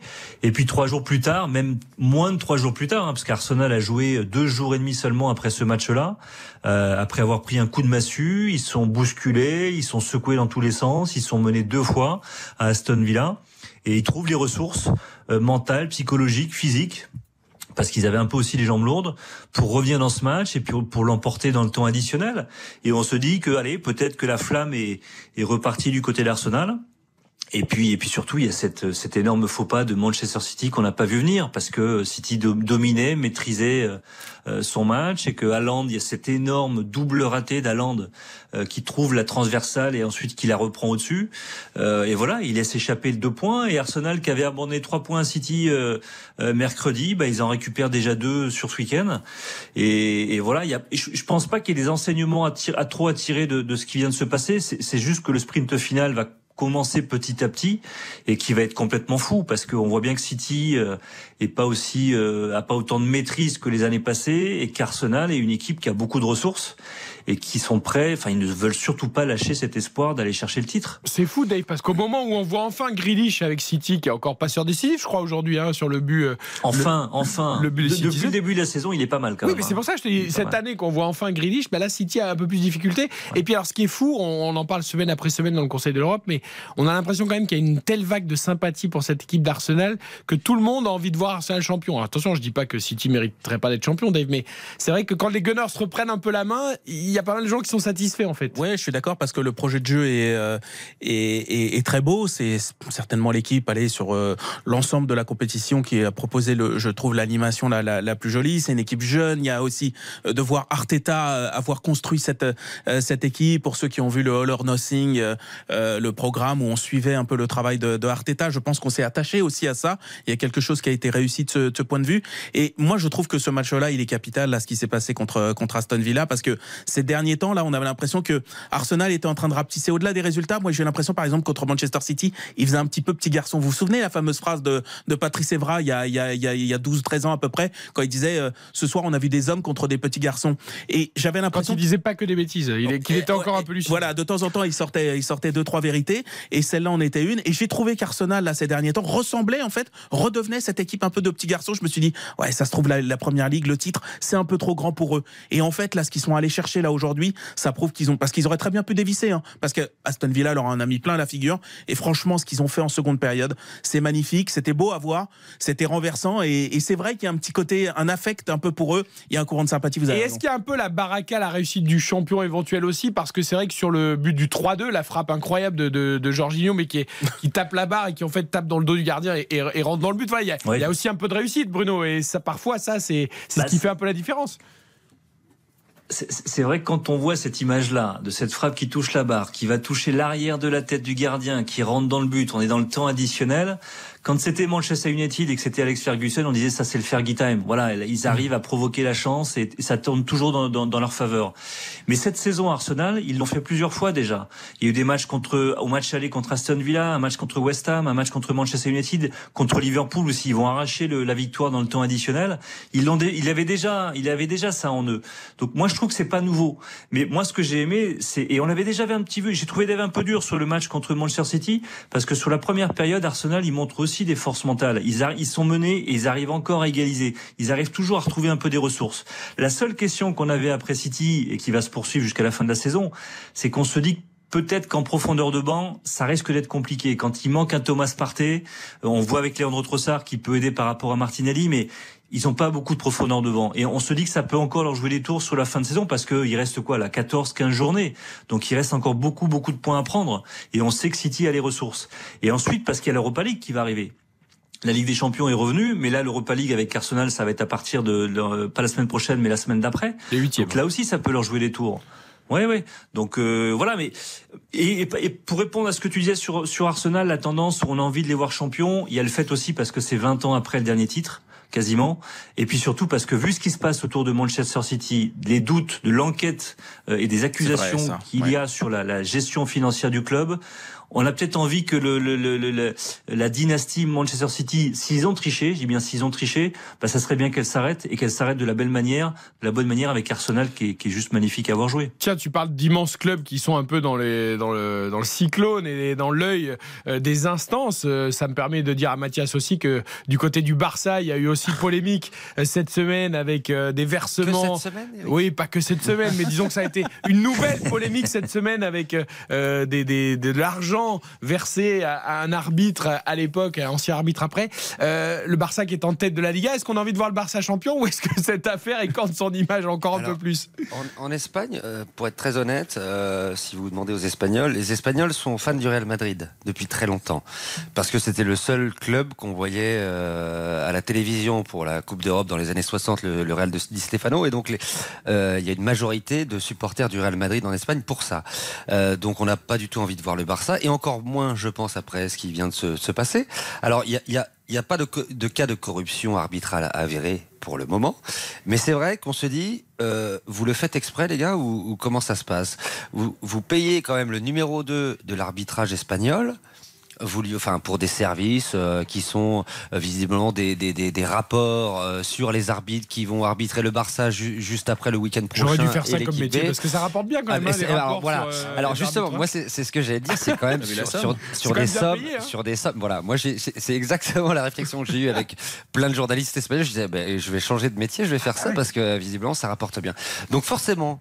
Il y a de la suspicion, il y a une enquête euh, qui est en cours euh, parce que ce monsieur s'est fait, euh, c'est un banal contrôle fiscal en fait qui a été fait sur ce monsieur et on s'est dit ah ben il y a beaucoup beaucoup de factures du Barça de 2016 à 2018 qui sont quand même des sommes très importantes. Et en plus au-delà de ça les enquêteurs du fils ils ont dit bizarrement on enquête sur vous euh, vous arrêtez euh, vos fonctions euh, en, mai 2018 et le Barça arrête de vous payer début juin 2018. Donc on se dit effectivement il, peut y avoir que de la suspicion. Alors pour, l'instant comme disait Bruno tout à l'heure, par rapport à Manchester City, il n'y a pas de cas de corruption, ce n'est pas avéré. Il y a une enquête qui est en cours, donc on, voilà. Mais c'est quand même, je- je- enfin moi je trouve ça hallucinant. Euh, Ah, le problème, c'est qu'après la Juve, City, le Barça, enfin, on, a- on- bah, ça nous renvoie. on va se mettre à douter de tout et de tout le monde. quoi. Non, Ça mais, mais, notre mais- jouet un peu. ouais. Non, mais en, en- en plus, on, on- on se, on se dit, euh, on, on se dit que c'est euh, comment dire, c'est alors il y a un problème d'éthique clair, mais mais qu'un qu'un haut placé de l'arbitrage espagnol soit rétribué par un club quand bien même euh, pour des services externes, ça paraît invraisemblable. Je veux dire, c'est- quand même. euh, alors déjà, je vois pas l'utilité en plus. Si en plus il, il a pas corrompu les autres arbitres, mais, mais c'est quand même jouer avec le, le feu et, et tendre le bâton pour se faire battre, quoi. euh, À Strasbourg, a- ils ont pris Monsieur Schneider pour faire du consultant arbitrage, mais je pense pas que ça soit pour les mêmes tarifs et pour les mêmes raisons. Alors, il paraît que c'est une pratique. quasiment. Euh, alors, euh, sur le 2000, de 2016 à 2018, c'est 1,4 million. Oui, 1,4 million, moi j'ai lu. Après, il a reçu des factures de l'ordre, effectivement, jusqu'à 6 millions d'euros du Barça. Euh, Bah, il doit faire de très très bons Et rapports. Bartomeu a dit que cette pratique qui existait, qui visiblement aussi existe dans beaucoup de clubs espagnols, on est, on est un petit peu à l'ancienne hein, euh, aussi. euh, puis en politique, c'est un petit peu pareil. On aime bien aider les copains. Il les a imprimés Euh, au moins pour ce prix-là, non? Il les a pas envoyés par mail. euh. non, non, mais en plus, il a fait du chantage sur, sur, sur, sur, sur le Barça quand ils ont arrêté de le payer. Donc c'est là où on se dit, bah, il y a Anguille sous roche, quoi. Tout, tout, tout, quand on, on accumule tous les faits, on se dit, bah, c'est, pas possible. Pour l'instant, il n'y a rien. Il y a une enquête qui est en cours. Sportivement, le Barça ne peut euh, pas être, euh, ne peut pas être rétrogradé, ce qui est le cas normalement quand c'est un cas d'inf- d'infraction très grave. Et euh, là, il y a une prescription parce que euh, la nouvelle loi qui est passée étrangement euh, fin décembre dit qu'il y a une prescription au bout de trois ans de ce cas de fait très grave. Donc là, ça fait cinq ans, donc ils ne pourront pas être pénalisés sportivement, Euh, mais euh, judiciairement, c'est une autre affaire. Ah, on vient d'apprendre que l'auteur de la loi de passage aux 3 ans a aussi reçu des factures. Non, je plaisante évidemment. Je Ça peut être le cas. Non, non, Ça mais peut je être le plaisante, je cas. plaisante. Mais euh, Mathias, euh, com- comment c'est comment c'est perçu en, en- en Espagne? Parce que moi, euh, effectivement, on peut, on va toujours garder les prudences tant que rien n'est avéré, patati patata. Ok, très bien. Maintenant, comment on peut justifier qu'il y ait du consulting pour de simples Ah, rapports d'arbitrage pour les sommes euh, que, que tu que, que tu évoques. Je pense que il y a un moment, on se dit non, non, il y a forcément autre chose. Et il n'y avait pas que du comment- consulting, Dave, il y avait aussi euh, le, le fils de, de, de, de ce monsieur, Negrera, euh, qui faisait aussi partie euh, de la fédération et du comité arbitral de la fédération, était payé aussi pour des rapports de scouting. Donc, euh, c'est-à-dire que euh, voilà, on mélange un petit peu tous les genres. C'est très fréquent en Espagne, mais j'allais dire dans beaucoup de domaines. Euh, voilà. Le problème, je suis d'accord avec toi. Comment on peut payer déjà des gens sur des sommes aussi importantes C'est ça qui met quand même la puce à l'oreille euh, pour du rapport, enfin, pour des rapports de consulting sur l'arbitrage, alors que quand même les clubs sont quand même extrêmement structurés. Ils ont quand même énormément de moyens. Ils peuvent le faire, je pense, par, par, par- eux-mêmes. Euh, mais ça, ça, ça met le doute. Et c'est, et, et je veux dire, le Barça, il y, a eu- il y a eu ça. Il y a eu le Barça Gate où quand même euh, Bartomeu avait mandaté une entreprise externe pour quand même dénigrer ses joueurs ou des personnalités catalanes, euh, Sur les c'est-à-dire même. Guardiola sur les réseaux. Mais, mais, mais, mais quelles sont ces, ces- ces- ces méthodes, quels sont ces procédés? L'image du Barça, elle est, euh, pour moi, elle est, enfin pas détruite, mais c'est pas l'image d'un grand club, quoi. C'est l'image d'un petit club qui magouille. euh, On va pas se mentir. Et c'est d'autant plus, c'est d'autant plus dé- euh, destructeur ce que tu dis, c'est que souviens-toi, il y a, il y a, a 10-15 ans, le Barça avait cette image de- très vertueuse, c'est-à-dire voilà, c'était un, un club pendant longtemps d'ailleurs Avec qui n'avait pas sponsor, qui avait même payé dans un premier temps, c'était eux qui payaient l'UNICEF pour euh, Oui. euh, pour que l'UNICEF apparaisse. Enfin, il y avait un côté très euh, euh, chevalier blanc du foot. En plus, le côté on, fait émerger des talents de la Masia, etc. Enfin, il y avait un côté waouh, c'est le club un peu absolu en termes de de jeu et De aussi valeur. de de- de- d'éthique, de, moralité. Et là, on s'aperçoit qu'en fait, enfin, et quelques années plus tard, mais c'est l'exact inverse. Comme tu dis, il a multiplié les. euh, c'est même plus des faux pas là, c'est des scandales. Alors on revient au jeu. Du coup, il y a eu un Barcelone-Manchester United cette semaine en Ligue Ah, Europe en barrage en 16e de finale. 2-2 à l'arrivée. Super match d'une intensité incroyable avec Manchester qui mène 2-0. Le Barça. C'est un match de Ligue des Champions. Qui revient. Euh, Manchester qui au passage vient d'avoir une offre de 2-1. rachat. Il met- il met 2-1, le pardon. Euh, qui, qui, qui vient de passer euh, euh, une offre de rachat du Qatar à 4 milliards 5. Alors les 6 millions d'euros, ça les fait bien rigoler. Euh, c'est fou quand même la- l'actualité quand même. Quand tu penses que c'est un barrage de 16e de finale de Ligue Europe, euh, c'est vrai Mathias, c'était un match dingue. hein, et puis Bruno réagira aussi. hein. Ah bah c'était un, super match. Le problème que le Barça va avoir, euh, c'est qu'il n'a pas gagné parce qu'il y a eu un très très bon quand même Manchester United. Et, Ah, la et bonne surtout nouvelle, c'est que le but Alexandre Non, plus double. Non, mais ils vont se retrouver Et il y a pas euh, sans, sans Gavi qui est suspendu, sans Pedri qui est blessé, sans Dembélé qui est blessé, sans Busquets qui est blessé. Et je pense que ça fait beaucoup, surtout vu le visage qu'a montré euh, Manchester euh, au, au Camp Nou, parce que c'est quand même au Camp Nou, euh, on peut dire ce qu'on veut, mais et le Barça est quand même très très solide depuis plusieurs semaines. Donc moi j'ai trouvé surtout Manchester. Assez impressionnant, ouais. ouais. Et- et chez eux, avec ces absences-là, ils ont quand même un petit avantage, je pense. Mais Bruno, Bruno sera d'accord avec moi, j'espère. Ah bah oui, mais moi je trouvais même qu'on était quand même pas très très loin de la fessée euh, mancunienne quoi, parce qu'ils ont été, euh, moi je les ai trouvés impressionnants. En Angleterre, on en parlait comme un le reality test pour Manchester United, mais je pense que c'était à peu près la même chose pour le Barça. Exactement, parce que, exactement, ce euh, il y a quatre euh, mois, au moment du tirage, ces deux équipes-là, elles étaient malades, faut reconnaître. Et que, et que là, depuis quatre mois, elles ont progressé. Et moi, je trouve que ça, ça a éclaté au grand jour le travail de Ten Hag, ce qu'il arrive à faire à Manchester United depuis son, son arrivée, euh, notamment cette capacité à redonner confiance à des joueurs qu'il avait un peu perdus. Le plus bel exemple, c'est évidemment Marcus Rashford, que j'ai trouvé fantastique sur ce match. Euh, il est tout en étant impitoyable dans la dans la discipline parce qu'il a ramené de la discipline, ce qu'il a fait par exemple avec Cristiano Ronaldo. Il y a peu d'entraîneurs qui auraient pu se le permettre et au final, c'était pour le bien du collectif. Il a cette flexibilité tactique. Euh, le, le plus beau symbole, c'est Luke Shaw, latéral gauche qui joue dans l'axe. Il avait déjà fait avec Daley Blind par le passé à l'Ajax, mais c'est fantastique. Et puis, et puis voilà, il a, il a ce caractère, il est en train de redonner du caractère à United, et je trouve que c'est vraiment les, les signes de ce qu'était le United de Ferguson. Je trouve que c'était vraiment les caractéristiques de son équipe, et, et notamment lors des soirées européennes. Et là, ils, ils étaient pas loin d'une démonstration, hein, parce que je pense que s'il a faute sur de Koundé, sur Rashford, euh, il doit, il y a faute et il doit prendre un, un deuxième jaune, ça renverse tout le match. J'étais très triste, moi, de voir ce match-là parce que Barcelone-Manchester, c'est finale de Ligue des Champions en 2008. En 2009, en 2011, c'était l'élite, c'était le football, C'est un cycle, le suprématie. football, Baptiste. Bien sûr, mais moi je vous dis Ça- juste ça que date un peu, hein, malheureusement. bah, bien sûr que ça date un peu, mais moi ça m'a fait de la tu peine. veux la Super League, Baptiste Ah, mais jamais de la vie. Non, vous êtes fous. Mais parfois, Bah si. mais, Bah par- si. mais parfois, j'ai- j'ai- moi, en tout cas, j'ai été très nostalgique. C'est-à-dire que cette affiche. Tu crois que la Juve jouait contre Nantes à l'époque J'ai Eh, grandi. c'est- Eric, c'est vrai, tu as raison. Oui, mais de le 96, hein, c'est La encore plus vieux. J'ai grandi avec les Barça Manchester. Nantes, hein. J'ai grandi avec les Barça Manchester sur TF1, moi, en Ligue des Champions. C'est c'est- c'est- c'est ça. Et donc là, moi, ça m'a fait un peu de peine. Voilà. Ok. Bah, Non, mais s'ils sont là, c'est qu'ils l'ont mérité aussi. Hein. Ah bah, mais bien sûr. Mais je dis juste que voilà, c'est c'est fou le foot, quoi. C'est fou le foot. RTL Foot. Présenté par Eric Silvestro. Je crois que ça nous a fait plaisir. Moi, j'étais content pour les Nantais qui est Nantes-Juve, mais bon, euh, pour la Juve, ça fait mal quand même de se retrouver à un partout à domicile Magnifique, contre Eric, Nantes. Non, mais c'était magnifique.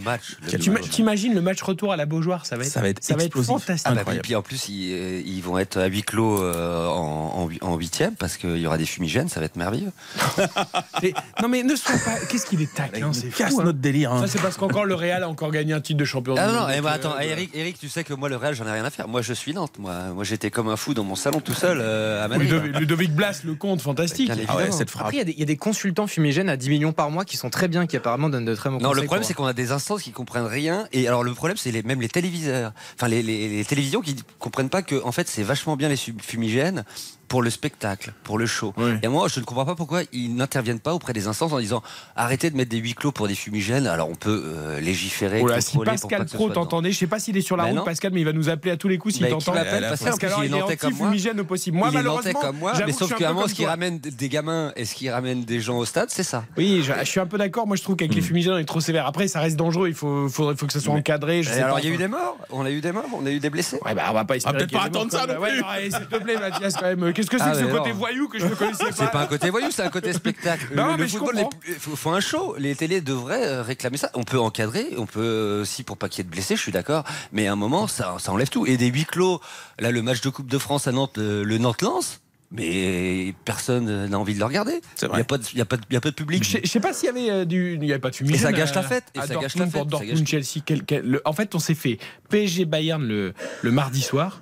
Et le mercredi, tu regardais Dortmund-Chelsea. Franchement, tu as l'impression de voir deux compétitions différentes. Ça allait à 10 000 à l'heure. Ah, mais l'intensité, et puis le fou. public, et puis le but d'Adeyemi absolument Ouais, extraordinaire. Il y avait une intensité de Chelsea d'ailleurs, et pas payé non plus dans ce match. Et Bruno, ils font, ils font, un, ils font un bon match, hein, les Blues. hein. Ouais, ils font plutôt un bon match. Il y, a des, il y a des bonnes séquences de jeu. On sent qu'il y a du talent dans cette équipe, mais euh, c'est un peu le symbole de cette équipe qui n'arrive pas à marquer et qu'on a encore vu cet après-midi. Mais effectivement, il y a, on sent qu'il y a un talent fou. Et puis c'était aussi deux équipes qui étaient vraiment très offensives et ouvertes, ouvertes pour l'attaque pour le coup. Euh, je sais pas si c'est ces qualités-là qui vont leur permettre d'aller loin en Ligue des Champions, par exemple. Ouais, défaite contre Southampton euh, à Stamford Bridge cet après-midi en Premier League. Je voudrais juste, messieurs, Ah, puisqu'on vous a tous les deux, euh, qu'on parle de. Il y a un- quand même un Liverpool-Real en Ligue des Champions cette semaine. Liverpool qui s'est bien relancé, euh, enfin, on va dire, Dave, en battant Ouais. Newcastle à Newcastle 2-0. Euh, voilà. Et puis le Real qui va plutôt quand même. Voilà, il y a le, champ- le titre de champion du monde des clubs. Le Real, ça repart doucement. Quoi. Ouais, mais Liverpool qui, euh, qui avait gagné le derby déjà en début de semaine, euh, le lundi. On sait que c'est toujours un, un- un match particulier contre Everton. Everton qui sortait d'une victoire contre Arsenal. Donc on se disait, tiens, euh, Liverpool FC est peut-être peut-être vraiment en, en- en danger. Finalement, ils l'ont. ils Gakpo l'ont- a marqué. Ouais, pardon Gakpo a marqué. Gakpo a marqué, voilà, Et exactement. Nunez aussi. Deux fois de Et, euh, et ils ont retrouvé un petit peu cette qualité de transition. Alors tout n'est pas parfait, tu sens que c'est beaucoup moins maîtrisé euh, qu'à la, belle époque, mais ils retrouvent un petit peu de confiance. Et avant de retrouver le Real, qui a déjà été meilleur et qui en ce moment est pas non plus un Real euh, superlatif. Ils sont jamais bons, Dave, mais ils gagnent. Mais faux. attendez, on se calme, on se calme. On verra mardi. En tout Attention, cas, parce que vous, vous êtes nantais dans le cœur. Et je peux vous dire que Dave Apadou, il a du sang rouge. Non, mais c'est vrai qu'il y a quelques comptes à régler. On sait que ce, ce sont deux clubs qui se sont beaucoup croisés ces dernières années en Ligue des Champions. C'était la finale 2018. C'était la finale encore l'année dernière. On sait dans quelles conditions d'ailleurs. Ça avait même été en quart de finale hein, il y a, en 2020. Donc, euh, 2021, pardon. Donc, voilà, il y a des comptes à régler. À mon avis, du côté de Liverpool, on est motivé. Vous savez ce que vient de me dire Thomas G, notre réalisateur, dans mon casque Dites-moi On est beaucoup à avoir du sang rouge. Oui, évidemment. si on part de ce principe-là, si on part de ce Il est- principe-là, il je est peux pas premier lui- degré. Je peux pas lui donner tort. Non, mais il a raison. Hein, C'est un garçon qui aime la précision, que voulez-vous. Bon, ce euh, Liverpool déjà, dans quel état ils sont Bruno, est-ce que tu sens le mieux? Est-ce que ça va être vrai choc avec le Real Est-ce qu'on peut imaginer vraiment une grande affiche? Ah, grande affiche, je sais pas. Ça, ça pourrait être débridé parce que ça, ça reste quand même deux grands malades ou deux grands convalescents. Mais c'est vrai que depuis depuis quelques semaines, Liverpool, ça se remet un tout petit peu en place. Il y a quelques cadres qui reviennent. Euh, il y avait Van Dijk là qui était titulaire aujourd'hui à Newcastle. Euh, il y a des cadres qui reviennent à un niveau acceptable. Je pense aux deux latéraux. Et quand on pense à l'influence euh, qu'ont Robertson et Alexander Arnold dans les succès passés de, de Liverpool, le fait qu'ils soient aussi décisifs sur les deux derniers matchs et qu'on ait deux victoires, c'est pas c'est pas une coïncidence. Il y a un Mossala aussi qui est en train de trouver un peu ses repères avec euh, Darwin Nunez, qui est lui pour le coup un peu plus efficace, un peu plus juste techniquement. Et ben tout ça forcément quand il y a ce talent qui revient dans le 11, bah, ça donne une équipe qui voilà qui va un petit peu mieux. Ils ont été aidés aussi un peu par les les circonstances du match parce que le gardien de Newcastle qui fait une sortie absolument catastrophique cet après-midi, il est expulsé et en 11 contre 10, bah, Liverpool a pu gérer.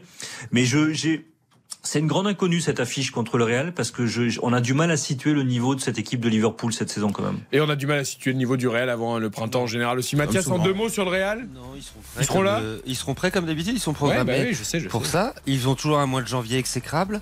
Ils ont eu beaucoup de blessés. Euh, je trouve, moi, ce qui m'inquiétait, c'était le milieu de terrain et notamment Valverde et Modric qui étaient à un niveau physique lamentable, voire grosse, et qui sont en train de revenir.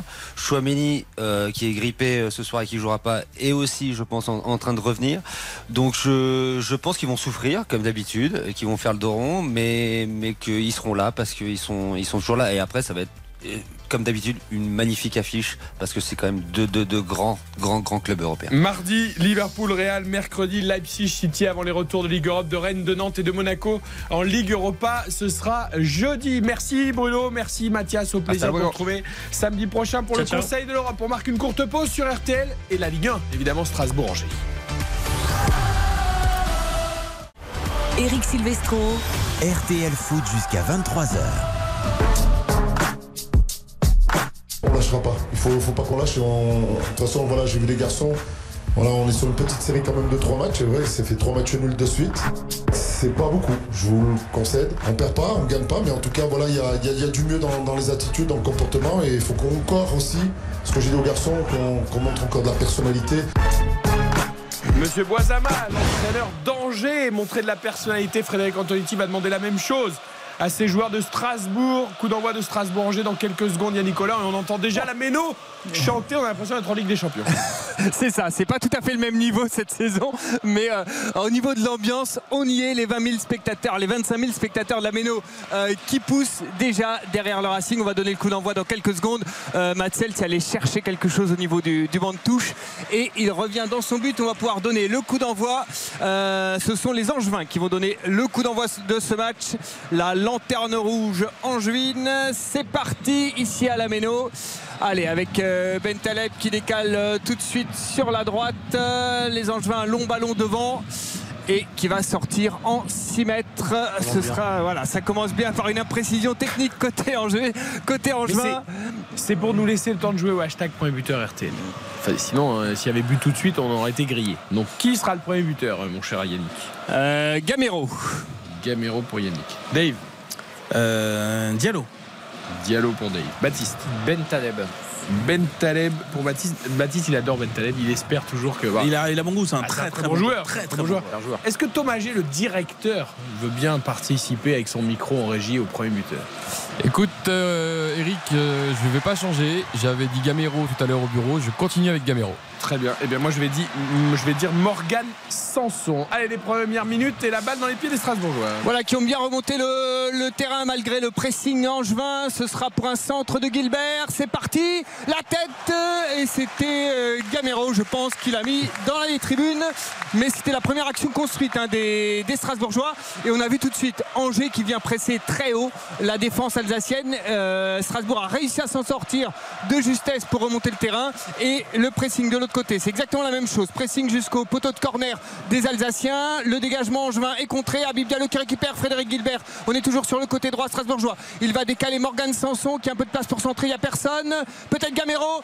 Il est contré. Non, ce sera un 6 mètres. Là, c'est de nouveau la tête de Gamero qui est sorti en tribune. Mais les deux équipes ont visiblement la même stratégie. C'est presser très très haut euh, leurs adversaires. Ah bah ça on aime, on parlait d'intensité tout à l'heure qui était une, euh, une constance euh, des- du, du foot moderne. On l'a dans ce début de match et quand même toujours, moi je suis content de revoir aussi Gilbert pour la, pour la qualité de ses centres. hein. Ouais, bien sûr. bon et puis pied, c'est ce un bon parti pris de, de, de presser haut parce que chacun sait que l'autre doute. Donc euh, on sait très bien que en mettant, en mettant la pression, il y a des chances pour que euh, derrière ça manque un petit peu de sérénité de part et d'autre. Donc euh, je trouve que le, le choix des deux côtés, un est judicieux et deux est pas mal pour le spectacle.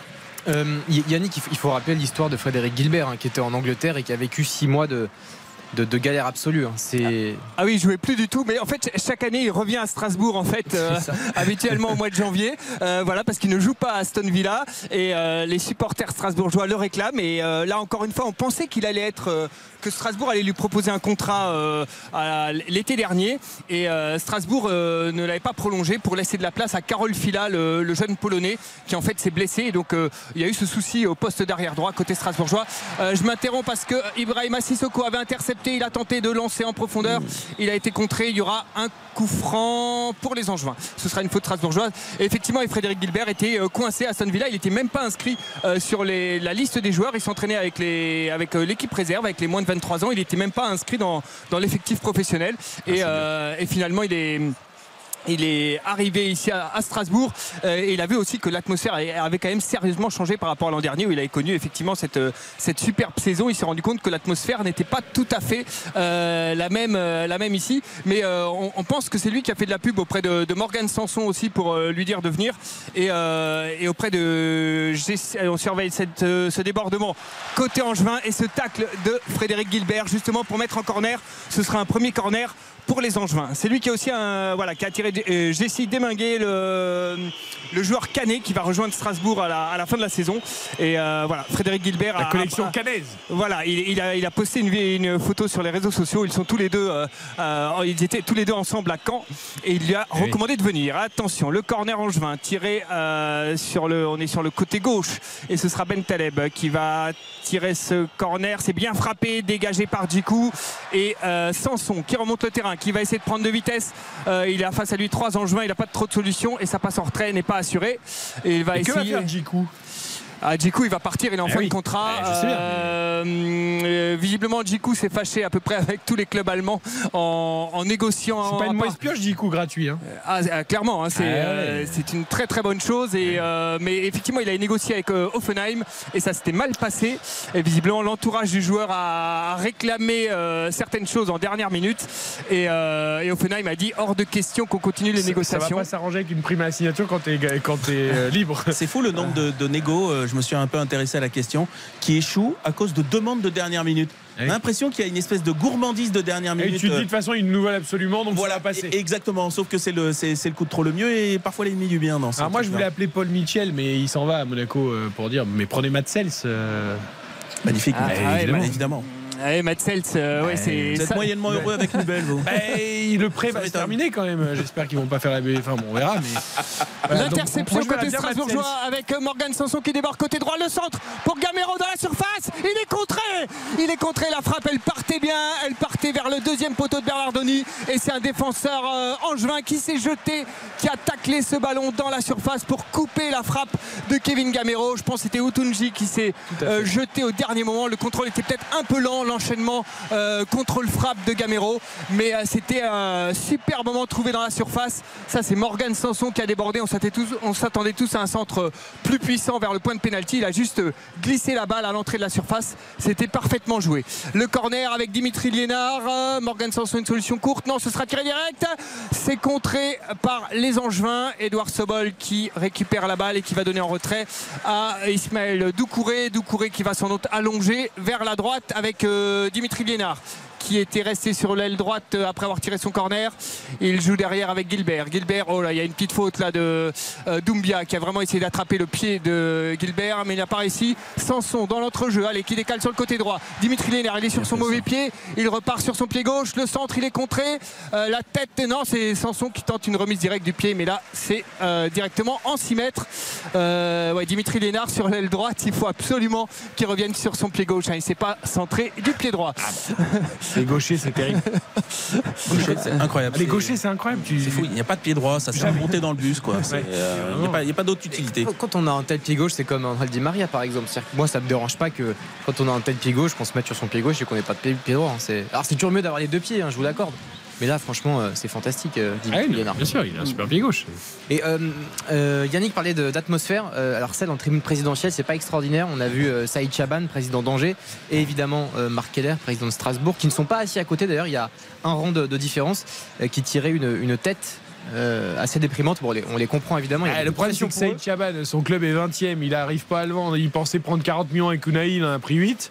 Euh, Il n'y a rien qui va, il a des problèmes aussi judiciaires. soucis, oui, et perso, puis Marc ouais. Keller, euh, il ne sait pas s'il doit démissionner du COMEX et si euh, Noël Le Graët, ça va bien se passer. euh, voilà. Donc, Ils ont connu des jours meilleurs. C'est un peu compliqué. C'est un peu compliqué quand tu as des ambitions et que tu sais pas si tu vas pouvoir les mener à terme. Attention, une longue touche euh, de Goulam dans la surface, c'est dégagé par euh, Doucouré avec euh, la déviation de Gamero sur le côté pour Sobol qui va être lancé Dimitri Liénard. Point débordement, il a trois angevins autour de lui. Un petit dribble, il en, il en avait passé un et il avait fait le petit pont sur le suivant, mais le ballon est récupéré par les angevins avec Nian. Nian qui rejoue avec Ben Taleb qui trouve là-bas. attention, les angevins qui, qui étaient entrés dans la mais c'est dégagé par la surface, euh, par la défense strasbourgeoise. C'était un, petit jeu en combinaison côté angevin et qui a bien réussi. Ce sont déjà les Strasbourgeois qui repartent de l'autre côté avec euh, Gamero qui est tenu, non, c'est pas sifflé. Et les angevins vont récupérer la balle. Ils étaient à trois autour de lui sur le, sur le côté droit, le long de la touche. Et les angevins qui vont s'installer dans, dans le camp strasbourgeois avec euh, Goulam qui non, qui va pas pouvoir passer le milieu de terrain. Il repasse derrière avec euh, Blazic et Untunji et Ben Taleb qui va lancer là-bas sur le côté droit. Ils construisent des angevins et c'est bien lancé en profondeur, mais c'est Doucouré qui s'impose. Djikou qui remet en retrait pour Matsels qui doit dégager un peu n'importe comment. Allez, c'est Diallo qui va tenter de récupérer la balle. Là, il y a une faute, monsieur l'arbitre. Bien sûr, le pied était beaucoup trop. Euh, c'est Ben Taleb hein, qui allait chercher la balle au niveau du visage de Diallo. Je pense pas qu'il touche, mais euh, c'est toujours impressionnant. De toute façon, il y a une poussette au départ et derrière, il lui met le pied au niveau de la tête. Euh, Au niveau ah, du torse, ah, au niveau ouais. du torse. on- Ouais, mais parce que, non, mais parce que pour les trois quarts des gens, ça serait au niveau de la tête. Bon, Diallo, il est grand, donc c'est au niveau du torse. Mais pour, pour Yannick et pour nous tous, ça aurait été ça. en haut du crâne. Quoi. Voire, même au-dessus. Euh, Bon, en tout cas, le début de match, alors, euh, ça s'est un peu, un peu diminué au niveau qualité technique, Mais il y a mais du rythme, hein. les intentions sont là. Et je trouve que même Angers joue le jeu. Enfin, je veux dire, il- Ah, An- Angers joue pas mal hein, par rapport aux deux autres matchs qu'on Ouais, a vu à la bah, Méno. C'est sans a- doute le meilleur match qu'il joue pour l'instant sur la pelouse de la Méno. Allez, Frédéric Gilbert, une longue touche pour euh, la tête de Diallo. Des, des Sissoko qui avait récupéré la balle. Il l'a perdu, il l'a Ouh, il récupéré. tenté. Et il la remet, la tête. Non, ça va être dégagé par les Angevins. C'était un centre de, de Sissoko dans la surface. Attention à la contre-attaque angevine. Euh, Djikou qui intervient. Sobol qui rejoue tout de suite avec Gamero sur le côté gauche. Euh, tout de suite pris par euh, trois Angevins. Euh, C'est un repasse par derrière avec euh, Liénard qui va jouer avec Doucouré. On fait tourner côté strasbourgeois. On va repasser côté droit. Doucouré qui monte un petit peu, qui va allonger, qui est contré, je crois. Cette balle est un peu bizarre. Trajectoire qui a surpris tout le monde et la défense angevine qui met un grand coup euh, dans le ballon pour le dégager. Et ils vont pouvoir mettre voilà, le pied calmement sur le ballon pour essayer de redémarrer avec euh, Ben Taleb, euh, petite roulette et on passe avec Goulam Ah ouais, sur le côté, euh, côté gauche avec Doumbia, la remise toujours pour Ben Taleb qui appelle, euh, qui demande à ses coéquipiers de, de- de demander le ballon, mais c'est Gilbert qui intervient et qui euh, la remet en touche tranquillement. Et c'est Goulam qui va pouvoir faire la touche sur le côté gauche des Angevins. Quel joueur Bentaleb Ah ben non, mais évidemment. Ah, ba- ba- balle au pied, il se balade, mais euh, voilà. On lui reproche parfois de voilà, il a Ah, les- sinon, il serait pas rangé. c'est vrai qu'il a des qualités techniques. Bon, c'est vrai qu'il est quand même passé euh, à Schalke et à, et à Tottenham. Voilà, quand on voit les, les, les- les clubs fréquentés par les joueurs sur, ouais, je me commence à me poser des questions sur Tottenham parce qu'entre Bentaleb, euh, Dele Ali, qu'on a complètement perdu aussi. Euh, La il- formation à Tottenham vous mais il casse des joueurs, euh, c'est pas possible. enfin. Oh, Il y a du, il y a- Non, je plaisante, ah, il y a- il y a de la casse, il y a de la casse partout. Mais Moi, oui, Taleb, oui. c'est vraiment un joueur que que j'aime, que j'aime beaucoup. Allez, il Morgan Sanson qui va entrer dans la surface de réparation. Ce bon décalage de Gamero, le centre est contré, ce sera un corner. C'était euh, un beau jeu là en, en triangle avec Gamero qui a immédiatement remisé pour Morgan Sanson parti sur le côté droit euh, de l'attaque strasbourgeoise, mais il a été rattrapé et contré. Ce sera Dimitri Lénard qui va tirer ce corner et donc il va aller sur l'aile droite pour tirer ce corner. Tout à l'heure, c'était assez étonnant. À l'échauffement, euh, Dimitri Lénard voulait s'échauffer à tirer des corners et il n'y avait aucun autre joueur strasbourgeois qui voulait euh, réceptionner ces corners. Donc à la fin, il a tiré un corner tout seul, euh, sans aucun joueur. Je me suis un peu demandé ce qu'il faisait. Et voilà. Yannick, tu peux descendre Une seconde, là, viens mettre la tête. Allez, le corner, il est parti, il est bien frappé. La sortie de Bernardoni, est-ce qu'il a été touché? Il est encore au sol. L'arbitre qui va siffler euh, une faute, une charge sur Bernardoni. C'est peut-être Sissoko qui l'a percuté. Euh, je pense que Sissoko, il a dû aller à peu près aussi haut que Bernardoni. C'est un grand gaillard, Ibrahima Sissoko, avec son mètre 97. Et Bernardoni qui reste au sol. hein. Je sais pas qui s'est pris dans le, dans le choc. Euh, ouais, c'est Sissoko. hein. Il est venu euh, dégager les ballons du point au-dessus de la tête de Sissoko. Mais, euh, mais voilà, c'est un. Un peu dans les côtes. percutés, un peu ouais. dans les côtes. il était au-dessus évidemment avec ses points pour dégager ce ballon. 0-0 entre Strasbourg et Angers. Après 12 minutes, on laisse Bernardoni reprendre son souffle. Très très courte pause. Ah, il est bien touché quand même Bernardoni. Il s'est fait bouger au niveau du thorax. Ça fait mal mais ça va aller. Il est en train de dire ça va, ça va le faire. 0-0 entre Strasbourg et Angers. À tout de suite. RTL Foot, c'est jusqu'à 23h. RTL Foot, Avec Eric Silvestro. David Diallo à l'instant, le but David Diallo qui libère la David Diallo sur ce centre de Edouard Sobol. Superbe débordement de l'Ukrainien. Et ce centre pour Abid Diallo. La frappe imparable pour Bernardoni. 1-0 pour Strasbourg à la 13e minute. Pour Tony Truant ce soir. Habib Diallo, annoncé. Le problème des. Score. Racing. Angers. J'adore le speaker de la méno. Le problème des grands experts footballistiques comme Dev, c'est qu'ils tuent tout suspense. C'est pour ça qu'on l'invite pas toutes les semaines parce que sinon Ah il est tellement ridicule que. Bah, elle est Bon. magnifique l'action. hein. Franchement, elle est, elle est superbe. Le débordement là, de Sobol et, euh, et le centre où il trouve la bonne zone et, et Diallo qui lui attaque le, le- le ballon contrairement à la, à la défense Il passe angevine. devant. Eh, Exactement, il l'attaque, il met le pied euh, en met un- déviation. Ouais, mais il le met bien parce Il qu'il est met- subtil, hein. Il met petit extérieur. Ouais, ouais, c'est subtil. Alors, on pense souvent que Diallo, c'est pas un joueur très fin. Non, mais là, il a fait le bon geste. Et là, et là, le bon geste, euh, voilà. Et puis le bon choix d'Antonetti aussi avec la titularisation de Sobol. Oui. L'effet d'Antonetti, ça. Non, mais euh, c'est fou, Yannick. euh, Ouais, So- c'est vrai, Sobol, on n'attendait pas forcément titulaire. Et, et c'est vrai que Sobol, en plus, euh, moi, sur les premiers matchs que j'ai vus, je trouvais que et il avait une bonne qualité pour déborder, pour percuter. Et alors après, au niveau des centres et des remises, c'était un petit peu n'importe quoi sur ses premiers matchs. Et donc là, j'ai eu très peur quand je l'ai vu tout seul à, à l'angle de la surface euh, et, de, et de la ligne de corner. Je me suis dit, c'est bon, il peut centrer. Et en fait, là, le centre est parfait pour Habib Diallo qui s'est jeté. Mais et voilà, vraiment une, une belle action côté, côté strasbourgeois. Et effectivement, et cette connexion qui commence à fonctionner. Euh, Habib Diallo ne connaissait pas le prénom de Edouard Sobol en, en conf de presse cette semaine. Alors voilà, je pense qu'il va commencer à l'apprendre. Euh, voilà, c'est lui qui lui a mis ce caviar. 1-0. Euh, mais c'est vrai que Habib Diallo, il cherchait, il disait oui, euh, il, il est bien intégré. euh, comment il s'appelle déjà Euh, Voilà. Donc c'était euh, voilà, c'était assez amusant cette semaine. Euh, voilà, lors de la conf de presse des, des, des Strasbourgeois. avec euh, voilà. Là, c'est les effectivement comme il est ukrainien, je sais, il, jouait à Bruges, donc il parle. euh, Je sais pas s'il parle euh, français. euh, Edouard Sobol, on n'a pas encore pu discuter avec lui, mais euh, là il y aura une faute sur Morgan Sanson. C'est pour ça que vous entendez la méno gronder derrière moi. Il était parti, il a été euh, euh, retenu au milieu de terrain.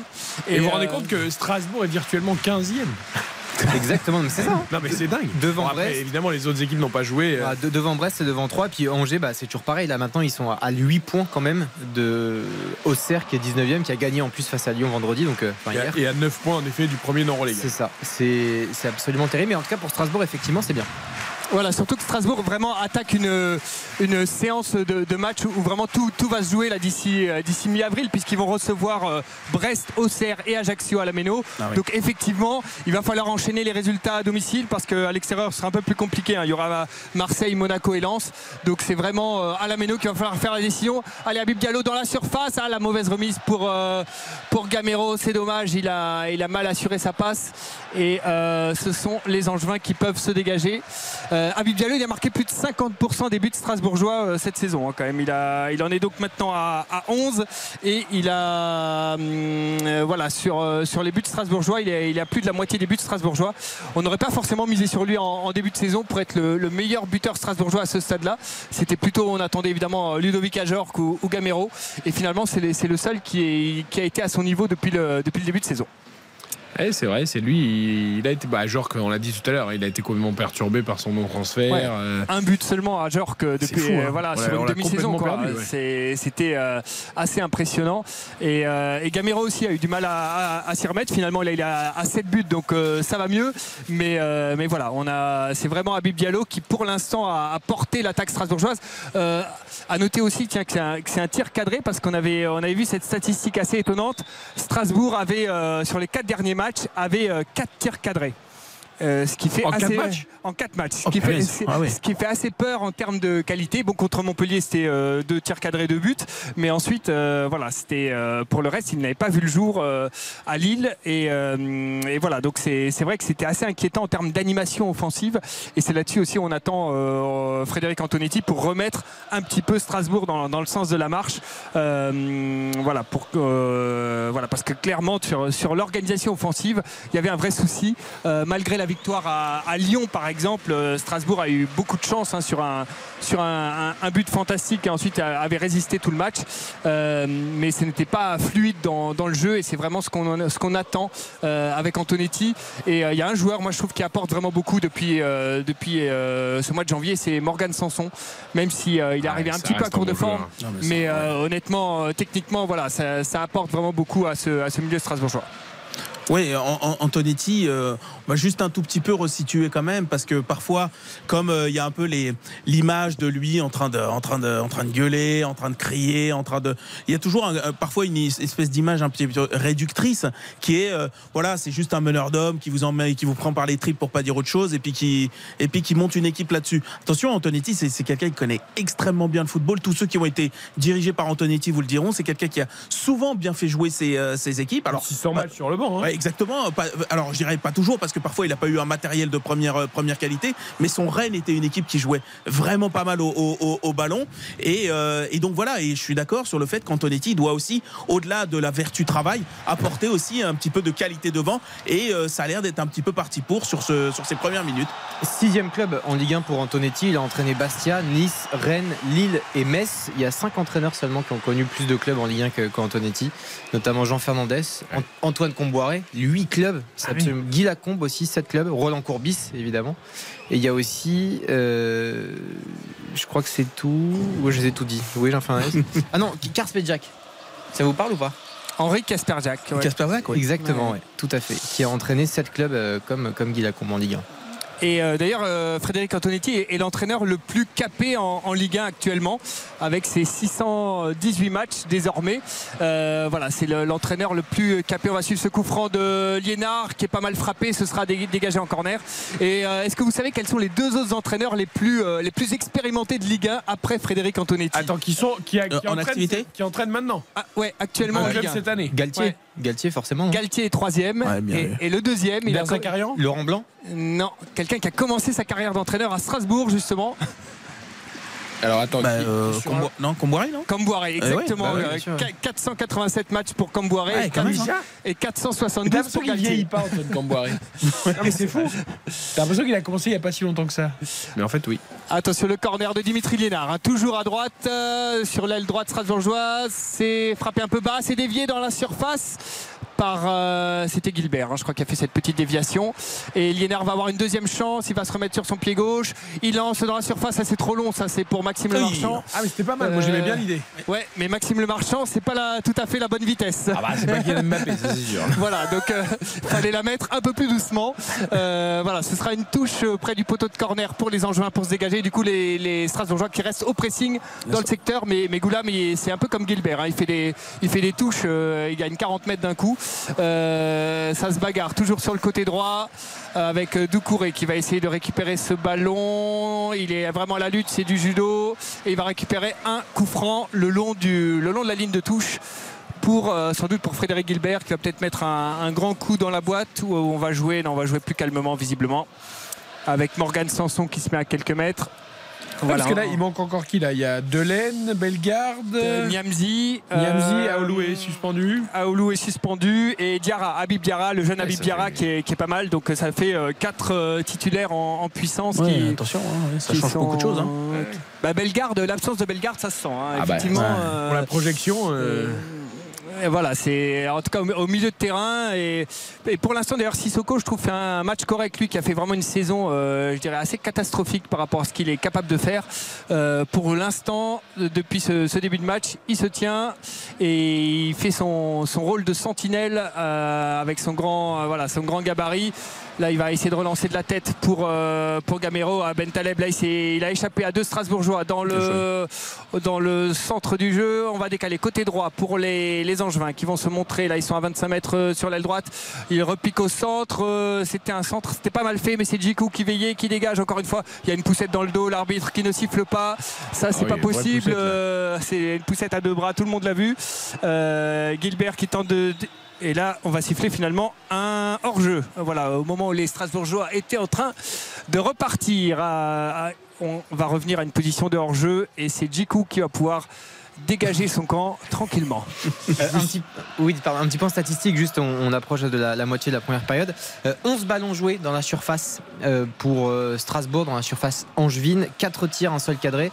C'est un zéro pointé dans tous les paramètres pour Angers. Aucun ballon joué dans la surface adverse, aucun tir et fatalement aucun tir cadré. Et je vous signale également que les filles de l'équipe de France viennent d'entamer leur match il y a 10 minutes face à l'Uruguay à Angers et il y a 0-0 pour l'instant.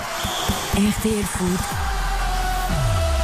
Avec Eric Silvestro. Avec Dave Apadou, Baptiste Duru, Yannick Collant à la Méno pour Strasbourg-Angers après le 0-0 entre Nice et Reims cet après-midi. C'est l'affiche de 21h, match de bas du classement. Strasbourg qui a pris les devants grâce à Diallo à la 14e et qui forcément, Yannick, essaye de pousser pour faire le break. Exactement, avec à l'instant c'était Gamero qu'on a essayé de trouver dans la surface qui a été devancé euh, par Bernard Donio. La mauvaise relance de la défense angevine, ça a failli Ouh. être intercepté par euh, Sanson. Mais du coup, comme c'est raté, ça repart avec euh, Goulam qui vient se heurter à Sissoko. Ah bah alors là, là en revanche là il y a faute. Je pense Ouais. que Sissoko, je sais pas, il l'accroche peut-être au niveau des pieds, mais sinon il pouvait pas faire grand chose. Il s'est euh, Goulam s'est empalé dans, dans Sissoko. Euh, allez Doumbia qui repasse avec euh, Goulam, qui revient derrière avec euh, Ben Taleb, euh, Ben Taleb Goulam, euh, Gamero qui vient au pressing et Sissoko qui essaie de passer devant. Là il y avait une faute qui n'a pas été signalée et ça repasse par la défense euh, angevine euh, sur le côté droit. Ça monte avec Outnoudji qui joue avec euh, Valérie là-bas et on est passé avec Ibrahim Nian qui est le long de la touche. Elle n'est pas sortie apparemment. C'est complètement de l'autre côté. bien, pas mal. Et ça a été dégagé de la tête. Il y a un joueur qui reste au sol, c'est Djikou. Euh, je ne sais pas ce qui s'est passé. Et l'arbitre qui ne siffle pas. Alors il y a un joueur euh, au sol dans la surface de réparation strasbourgeoise. Voilà, le jeu est arrêté. On va voir ce qui s'est passé avec euh, Djikou sur ce coup-là. J'arrive pas à m'y faire, moi, à cette règle de c'est plus aux joueurs de mettre le ballon en touche, l'arbitre doit siffler parce que tu sais jamais. euh, pff, je trouve que c'est compliqué. Mais parfois ça flotte, Non, effectivement. mais est-ce qu'il ne faut pas laisser aux joueurs si, le joueur, si les joueurs adverses décident de mettre le ballon en touche, eh ben c'est très bien. Euh, tu vois, là, le problème, c'est que l'arbitre, tu, tu, tu sais jamais. Du Non, mais c'est à l'arbitre, moi je trouve, d'être beaucoup plus tranchant dans sa, dans sa, dans sa prise de tu sais décision. qu'à l'arrivée, il vaut mieux siffler. Enfin, je sais pas, je, ça me perturbe. Vous êtes pour l'auto-arbitrage là sur ce coup-là Ouais, bon, peut-être, mais. euh, Parce que je pense que souvent les joueurs le mettent d'office euh, le ballon en touche, tu vois. Oui, peut-être, mais après, c'est leur faire porter une, une responsabilité. C'est-à-dire que s'ils décident de pas le faire, on va, on va leur dire qu'ils sont, euh, ils sont antisportifs. Enfin, on l'a, on l'a déjà vu ce truc-là. Et eux-mêmes, je pense qu'ils sont partagés. Donc, euh, Bien sûr. Et puis Voilà. imagine, je sais pas, il y a un score favorable et on a la 90e plus, euh, plus 5 et Ouais. euh, c'est un match qui est ultra décisif. Oui, non, mais Euh, alors, ou alors dans que- ces cas-là, l'arbitre doit siffler systématiquement et arrêter le. Enfin, tout simplement, faire signe qu'il arrête le chrono, comme ça, euh, il n'y a pas d'histoire de le joueur Ça- gagne ça vous perturbe quoi. Bah oui, moi ça me perturbe. Bah, c'est vrai qu'il y avait, il y avait eu le Je cas. sais jamais ce qui va se passer quand ça arrive et du coup tu dis ah est-ce que le mec fait du cinéma ou pas? Arrête-le systématiquement et remets le temps s'il faut. Il y avait eu le cas à Strasbourg, euh, Strasbourg-Toulouse avec euh, Stra- euh, Toulouse qui menait 2-0 et euh, effectivement qui les joueurs toulousains qui tombaient après chaque contact. Et il y a un joueur qui est, resté, que, oui. euh, qui est resté au sol pendant deux minutes. Les Strasbourgeois ont joué, joué, joué. Et au bout d'un moment c'est Dimitri Liénard qui a hésité et qui l'a mis en touche alors qu'il était en position de centre. Et euh, on a vu Gamero qui est venu le, le pourrir pour avoir euh, euh, euh, il se pourrir par tout le monde, Dimitri Liénard. Mais, mais il est- et voilà et, et donc euh, c'est vrai qu'on s'est dit euh, voilà ça, ça a énervé tout le monde et derrière Gamero se fait expulser euh, deux minutes après euh, sans doute encore énervé par ce par ce moment là et, euh, et c'est vrai qu'on s'était dit mais De toute façon, il n'y a pas de bonne solution. hein. La solution miracle, n'existe pas, sinon on l'aurait déjà appliquée.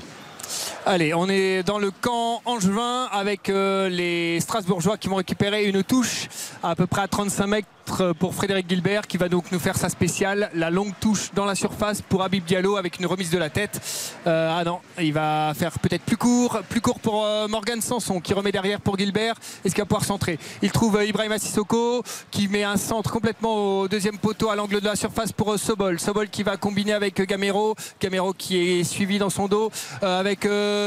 Oh la volée, la volée de Morgan Sanson, c'était un centre de Liénard qui a trouvé Morgan Sanson dans la surface, qui met une volée du droit, mais il y avait un défenseur angevin qui s'est jeté en travers du tir. Et je crois qu'elle a- partait pas mal, hein. Ouais, je pense, Ouais, que- ouais. je pense qu'elle était bien. Bon, le défenseur était très près, il, lui a- il avait vraiment euh, très peu d'espace, Morgan Sanson, mais euh, l'équilibre était bon et à mon avis, Quel joueur. ça, ça partait, ça partait fort vers le but. Ah, c'est Goulam hein, qui vient d'arriver aussi lui à Angers. euh. Et c'est pas rien, hein, Goulam. Ah, Attention, c'est- c'était c'est un mal, Goulam. très très fort euh, latéral euh, gauche à Naples, notamment Saint-Etienne auparavant. Et euh, attention, c'est pas n'importe qui hein, qu'ils ont Le fait venir. corner de Liénard, ah, ça traite dans la surface, personne récupère le ballon, le marchand, le marchand qui est contré, il a tenté de contrôler et attention à cette contre-attaque euh, Doucouré qui a euh, perdu le ballon avec le- face à Ibrahima Nian, Euh, Nian qui va lancer Doumbia et Sobol a fait la faute. Euh, importante pour empêcher Doumbia de passer. Je pense qu'il va avoir droit à un petit carton. Tout à l'heure, euh, c'est Pierrick Capel hein, qui a également eu un carton jaune, mais je pense que là, Oh, Edouard carton, Sobol- là. Ah, c'est quand même une, belle faute. Oh, c'était, une Non, bonne mais- faute d'anti-jeu sur une possibilité de contre-attaque Ouais, euh. Et il échappe au carton, visiblement. Ouais, c'est bien. Euh, mais voilà, dans l'esprit, on, voilà, il, y, il y allait pour faire la petite faute qu'il fallait pour empêcher cette contre-attaque. Ce sera un coup franc dangereux tout de même pour les Angevins qui sont tous montés, euh, sauf il laisse juste deux joueurs derrière. hein. C'est Doumbia et allez, c'est parti, c'est frappé assez haut, c'est pour Matzel, ça. C'était trop haut. Liénard qui fait un appel directement sur l'aile droite. Allez, euh, c'est Gilbert qui va lancer la, la contre-attaque. Euh, Il n'y a pas trop de solutions. Si c'est Sanson qui est trouvé au milieu de terrain, il a tout de suite un adversaire sur le dos. C'est euh, Capel qui cède des bras, qui met aussi quelques petits coups. Pour euh, il ferait, ferait se méfier, il a déjà un carton jaune. Allez, le Maxime Le Marchand, on fait tourner dans la défense strasbourgeoise. Maxime Le Marchand, une longue balle pour euh, Habib Diallo qui va être dans la surface, qui va faire la remise de la tête. Plein centre pour Sanson qui rate sa tête, qui rate sa tête au Oh de non. pénalty. C'est pas possible, il était tout seul. Il était tout seul au point de pénalty sur cette remise d'Habib Diallo. On la voyait venir. Elle était parfaite. Euh, la balle qui arrive au point de pénalty et Sanson, euh, je pense qu'il aurait presque eu le temps de contrôler la balle avant d'ajuster Bernard Ouais, Denis qui n'était pas sorti. C'est incroyable ce Parce que loupé. c'était de- compliqué de mettre de la force sur. euh, de la tête sur ce, sur ce ballon qui venait de toucher le sol. C'est euh, c'est- pas simple. Alors après, est-ce que le rebond est pas trop haut pour qu'il puisse euh, l'enchaîner? On n'a pas encore revu le ralenti parce que c'est parti dans l'autre sens. Mais, mais je suis d'accord. C'est vrai qu'on se pose la question est-ce qu'il pouvait, fallait pas la jouer autrement que, que de la tête? Parce que de la tête, franchement, à moins de s'appeler euh, Basile Boli de la grande époque, euh, compliqué à réexpédier. Quoi. Mais c'est bien, Marvin Sanson, il est dans tous les bons coups, il est bien placé. Il, remise de il sent vraiment. géniale. Elle est bien, elle est Il belle. sent, il sent vraiment les coups et, euh, moi j'adorais ce joueur quand il était notamment associé à Rongier à l'Olympique de. Marseille. Ah ouais. Bah, C'est la première recrue euh, à 12 millions hein, de, en provenance de Exactement. Et donc là, il est prêté hein, par euh, Aston Villa, euh, Morgan Exactement. Sanson. Et puis Ouais. même à Montpellier, il avait été aussi. euh, euh, voilà, un- Il a été meilleur passeur du championnat et tout. hein. Exactement. C'est un sacré joueur. hein. Donc très bonne recrue. Puis là, je trouve qu'il il, il- il sent bien les choses. Là, je trouve qu'il a un feeling absolu sur les occasions, les potentiels buts, etc. Il, il- il est vraiment dans le coup là. Allez, le petit râteau de Frédéric Gilbert pour euh, amuser la- le public à Méno. Maxime Le Marchand qui va passer à gauche. Allez, Edouard Sobol, est-ce qu'il va partir un petit peu? Euh, Il y a Kevin Gamero qui a fait euh, l'effort pour faire un appel. Non, on va repasser derrière. Mais c'est sur l'ouverture, effectivement. C'était une ouverture de, de Maxime Le Marchand vers Habib Diallo. Et honnêtement, on a tous vu effectivement que ça allait être la, la remise d'Habib Diallo. J'ai envie de dire, c'est un peu ça, là aussi sa spéciale. On, on- on la voit beaucoup. C'est soit pour Gamero, soit pour, soit pour Morgan Sanson. Et, et c'est vrai qu'il y avait vraiment un trou énorme dans cette, défense angevine. C'était assez incroyable euh, de, voilà, pouvoir récupérer ce ballon en- aussi facilement à, à cet endroit-là. Euh, combinaison strasbourgeoise, elle est là qui est contrée par les Angevins qui vont pouvoir repartir. On est au niveau du milieu de terrain avec Ibrahim Agnan qui perd le ballon. Ismaël Doucouré qui n'a pas de solution, qui va repasser derrière. Gilbert non plus n'a pas de solution. Euh, ça joue en triangle avec Ibrahim Sissoko. On va lancer devant vers Gamero là de la tête, c'est plus dur. Euh, Habib Diallo qui contrôle. hein. Diallo il est en, for- il est en forme hein, clairement. Euh, et il permet aux Strasbourgeois de conserver cette balle. Ouais, il gagne ses duels, ouais, ouais, bien sûr. Et. Et c'est vrai que vous avez as raison, hein, l'action précédente, là, euh, Diallo, euh, Diallo euh, Sanson, elle est symptomatique de tout ce qui va pas à Angers aussi. C'est-à-dire que cette équipe, elle se fait ouvrir beaucoup trop facilement. D'ailleurs, on l'a vu sur le but. C'est-à-dire celui qui surgit, c'est- Diallo. Tout le monde est, est, passif. Et là, sur, sur, la, sur la longue ouverture de, de, Le Marchand, on le voit venir à des kilomètres, le fait que Diallo va la remettre dans l'axe.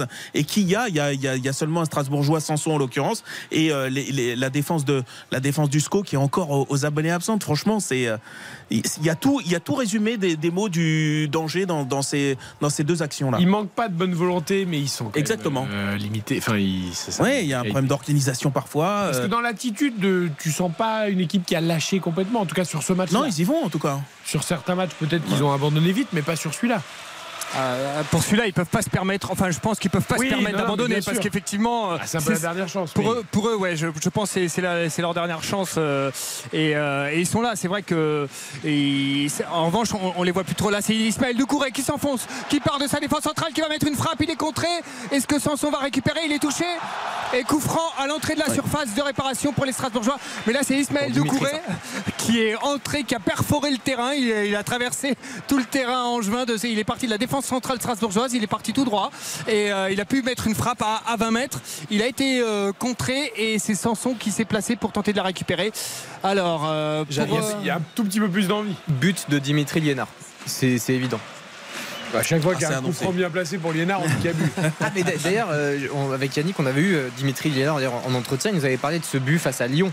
Alors, et ce qui est drôle, c'est que Dimitri Liénard, qui est un gaucher, il était complètement de l'autre côté. En fait, il a mis un but lucarne opposée enroulé. Et Yannick, peut- peut- on en avait parlé beaucoup parce que ce but-là, il est, il est célèbre dans, dans toute l'Alsace.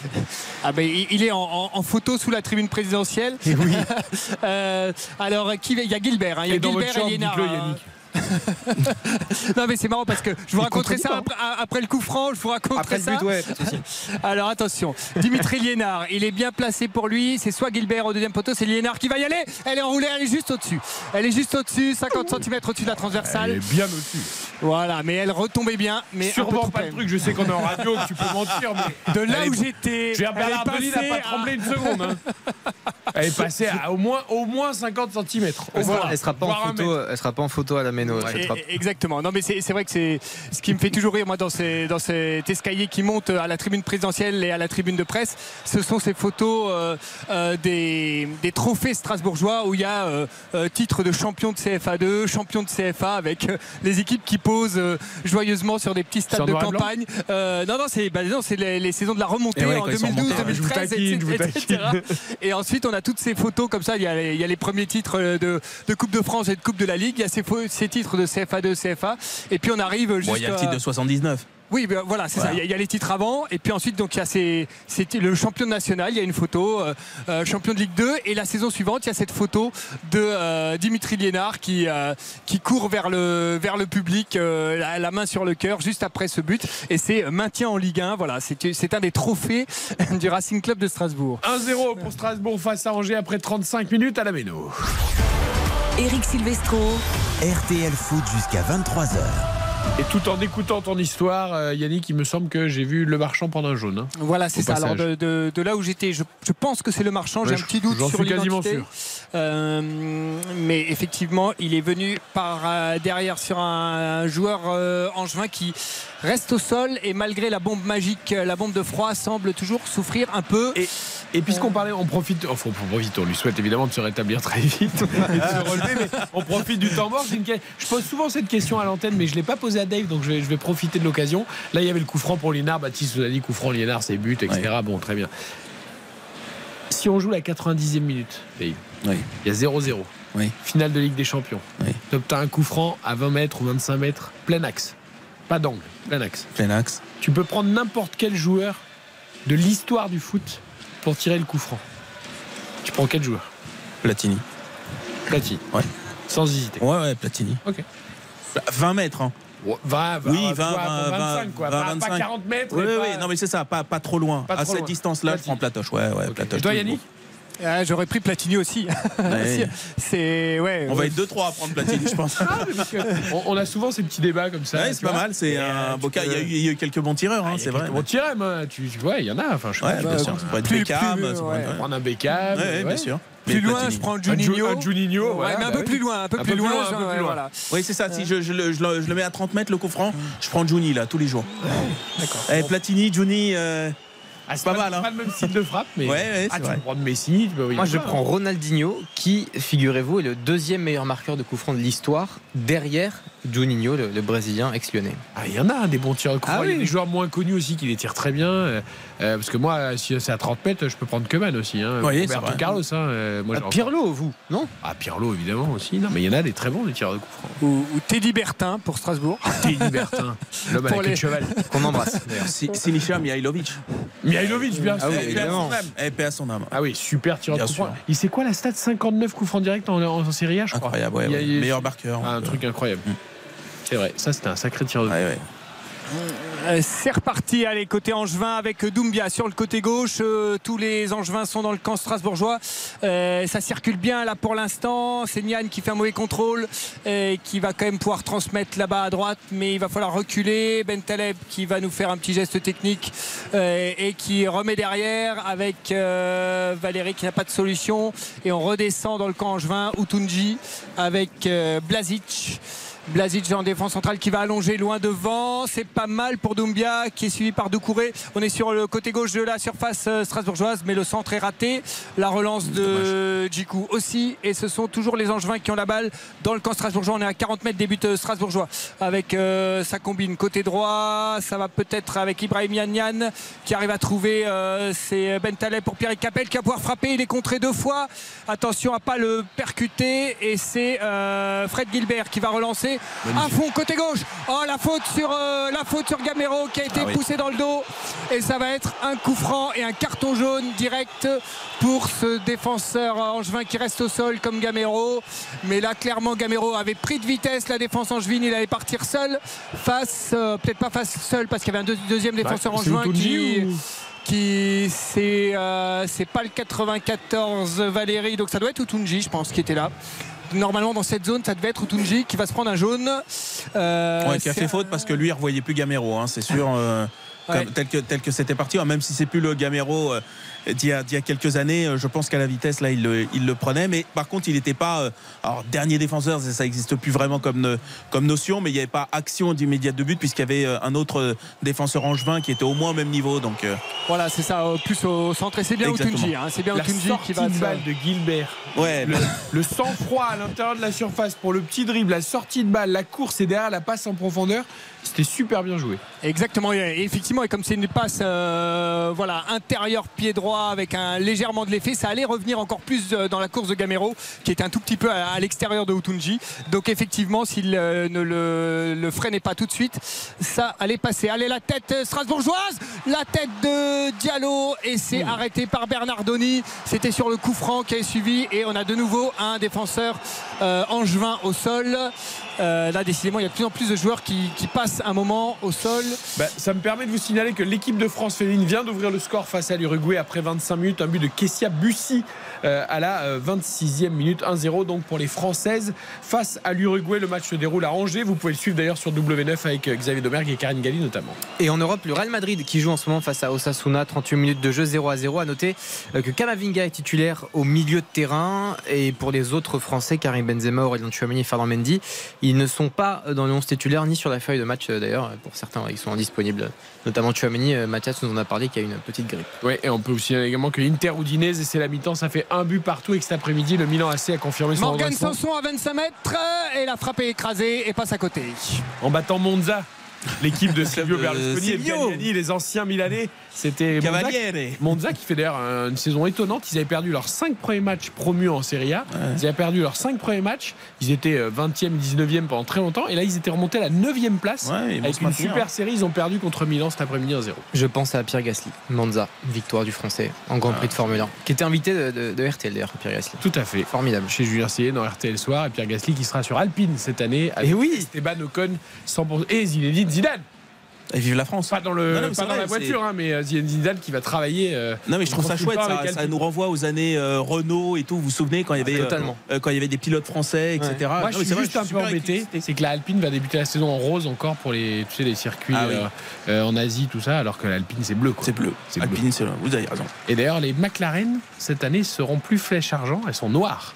Ah oui Je sais pas si tu as vu. Comme Non, Mercedes d'ailleurs, qui est rebasculé vers le nord. Voilà, donc c'est pas flèche d'argent, ça sera des flèches noires pour les Lewis Hamilton et, et George Russell. Et puis Ferrari revient à une couleur aussi plus rouge traditionnelle. Et là, c'était un peu bordeaux. J'ai pas aimé, foncé. moi, l'année Ah, t'es pas mal quand même. Ouais, moi je préfère le vrai rouge. Et tu verras sur. Camero dans la surface, euh, il s'écrase, euh, Diallo de la tête, et le but Et le but de Diallo Le doublé Il trompe de la tête Bernardoni C'était de nouveau une passe de Frédéric Gilbert, un centre vers Gamero, il avait trois défenseurs autour de lui, sa frappe est contrée, elle revient vers Habib Diallo, et de la tête, il offre le 2-0 à Strasbourg face à Angers. Eh ben voilà, avec un doublé et la prime de match, t'as le droit d'acheter une, Mercedes ou une, ou une Ferrari ou pas. Peut-être pas à Strasbourg quand même. Eh, opportuniste, c'est un garçon qui marque des buts tout le temps. C'est exactement ce que je regardais. Depuis la saison 2019-2020, il est toujours à plus de 10 buts, que ce soit à Metz ou à Strasbourg, et c'est un garçon effectivement d'une régularité assez exceptionnelle. Moi, je trouve que c'est une valeur sûre de la, de, de la, de la Ligue 1. Là, ce qui met de, de, de la, de la tête, c'est pas si évident parce qu'il faut remettre de la force et la renvoyer côté, euh, côté. Ouais, exactement, parce qu'elle a pas, c'est pas, c'est pas sur un corner tendu. Là, c'est sur une frappe contrée de Gamero. Elle retombe un petit peu, euh, un petit peu molle, un petit peu en cloche, et il faut remettre de la, de la, de la force. Moi, je le trouve très complet, je le trouve très moi, cet attaquant. Et, euh, Ce et en- poison de Gamero toujours là quand même. Mais ouais, bien sûr, J'adore évidemment, évidemment, il sent le jeu toujours. Mentalité, il aime le foot quoi. Tu sens que c'est un gamin, euh, c'est un garçon. Ouais, il a gardé sa fraîcheur, C'est plus un gamin du tout, il aime le foot quoi. Oh là, et Bernardoni qui loupe sa, Oula. qui loupe sa relance. Et c'est déjà reparti. Ah, Gamero, il va pas parce qu'il était hors jeu. Il n'a pas joué le ballon, il a voulu le laisser à Diallo, mais là, ils se sont pas compris. Euh, mais c'est vrai qu'Habib Diallo, je trouve qu'il a énormément progressé ces dernières semaines aussi sur son implication défensive. Euh, depuis un an et demi, moi, je trouvais qu'il était euh, très nonchalant, surtout par rapport à Ajor, qu'on voyait une grosse différence dans les, dans les tâches défensives, en fait. Et, et cette année, euh, pour la première fois, voilà, on le voit défendre, se battre pour tenter de récupérer des ballons, euh, revenir se replier, mettre des tacles. Et ça aussi, c'est euh, c'est important que, que les autres joueurs voient que voilà, il- on sait qu'il est toujours là dans la surface pour, pour mettre des buts. Et effectivement, là de la tête, elle, elle est pas si simple que ça à mettre sans élan la tête. Mais euh, voilà, mais c'est aussi dans, dans le jeu, il est beaucoup plus présent qu'avant. Mais tu as raison de le souligner, je suis d'accord, parce que parfois il y a eu des attitudes effectivement très nonchalantes de sa, de sa part à d'autres moments de la, de la saison où euh, franchement tes coachs, tu as envie de t'arracher les cheveux si tu en as. quoi. Et euh, bon, Antonetti, il va pas avoir trop de problèmes. Mais en tout cas, je suis d'accord, le langage po- corporel a- est là est beaucoup mieux qu'il y, a, euh, il y a plusieurs semaines. Et il y aura un coup franc pour euh, les Angevins. Attention à Goulam qui va être, c'est à peu près à, à 18, 18 mètres le long de la surface. C'est vraiment le long de la touche. Une sorte de, de corner mais placé à 18 mètres du but. Attention, c'est parti, c'est bien frappé. Et il y a beaucoup de monde en surface. Les Angevins qui ratent la balle et qui, oh, et qui allument la, la- la tribune. C'est parti n'importe où. Il y a un Angevin qui est au sol et qui réclame quelque chose. Les Angevins qui entourent l'arbitre. Euh, c'est très confus ce qui s'est passé sur cette action. Et euh, les Strasbourgeois se plaignent, les Angevins se plaignent, tout le monde se plaint, tout le monde entoure l'arbitre et euh, Et et, rien du tout. et rien du tout, je ne sais pas. tout. Et voilà. Vous pouvez m'entourer, vous pouvez vous plaindre, il n'y aura rien du tout, on continue à jouer. Merci messieurs, c'est bientôt la mi-temps.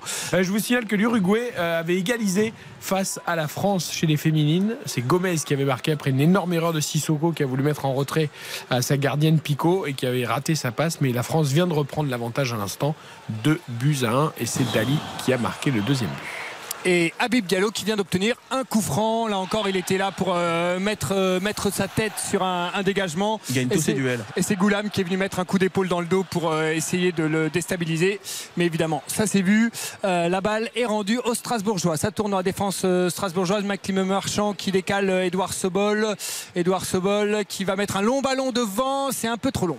Euh, Il y avait de l'idée, mais il fallait euh, la mettre un mètre un peu, un peu plus en retrait. Là, c'était trop facile pour Bernardoni. Les Goulam qui va mettre un long ballon. Non, il s'est complètement raté. Et ça, ça va être intercepté par les Strasbourgeois au milieu du rond central avec euh, Morgan Sanson. Morgan Sanson qui peut partir sur le côté droit. Il a encore Frédéric Gilbert comme solution. Il euh, revient sur lui-même. Euh, Voilà, il fait la passe à Sissoko qui tente, euh, qui tente une passe directe et c'est pas son Il a fort. tenté la même que Salah cet après-midi pour euh, Gakpo euh, sans contrôle, mais il a, un peu, il a pas réussi. C'est pas exactement la même. a pas réussi la même. C'est pas les mêmes qualités. Et Quoi, pas voilà. La même chose. Euh, voilà, si Sissoko il est là pour imposer son physique, euh, pour faire le ménage au milieu de terrain. On l'attend pas forcément effectivement sur les transversales à une touche euh, avec un vrai toucher de balle. Allez, les Angevins qui ont mis une touche dans la profondeur. Maxime Le Marchand qui protège le ballon et c'est Djikou qui va pouvoir relancer avec Sissoko, Le Marchand, Djikou. Il va falloir sortir à droite. Attention, il y a le pressing Angevin qui arrive. Doucouré qui tente une relance. C'était bien fait, un peu risqué mais ça passe.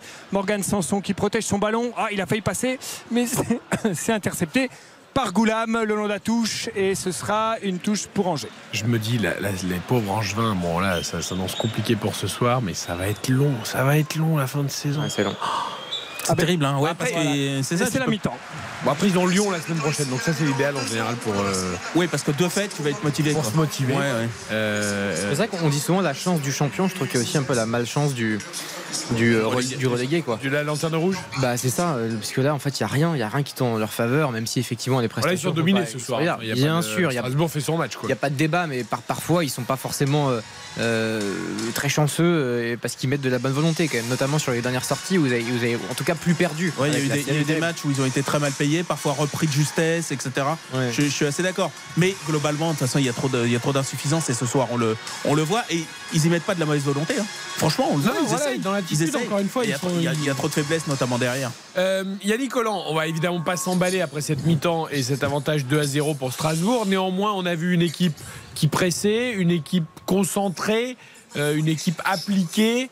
euh, voilà, une équipe qui a, a priori bien entendu le discours de Fred Antonetti et qui a envie d'essayer de bien faire en tout cas. Ah, euh, clairement, ouais. Et puis, euh, et puis ils ont cadré deux tirs, donc c'est déjà C'est un énorme. c'est déjà énorme.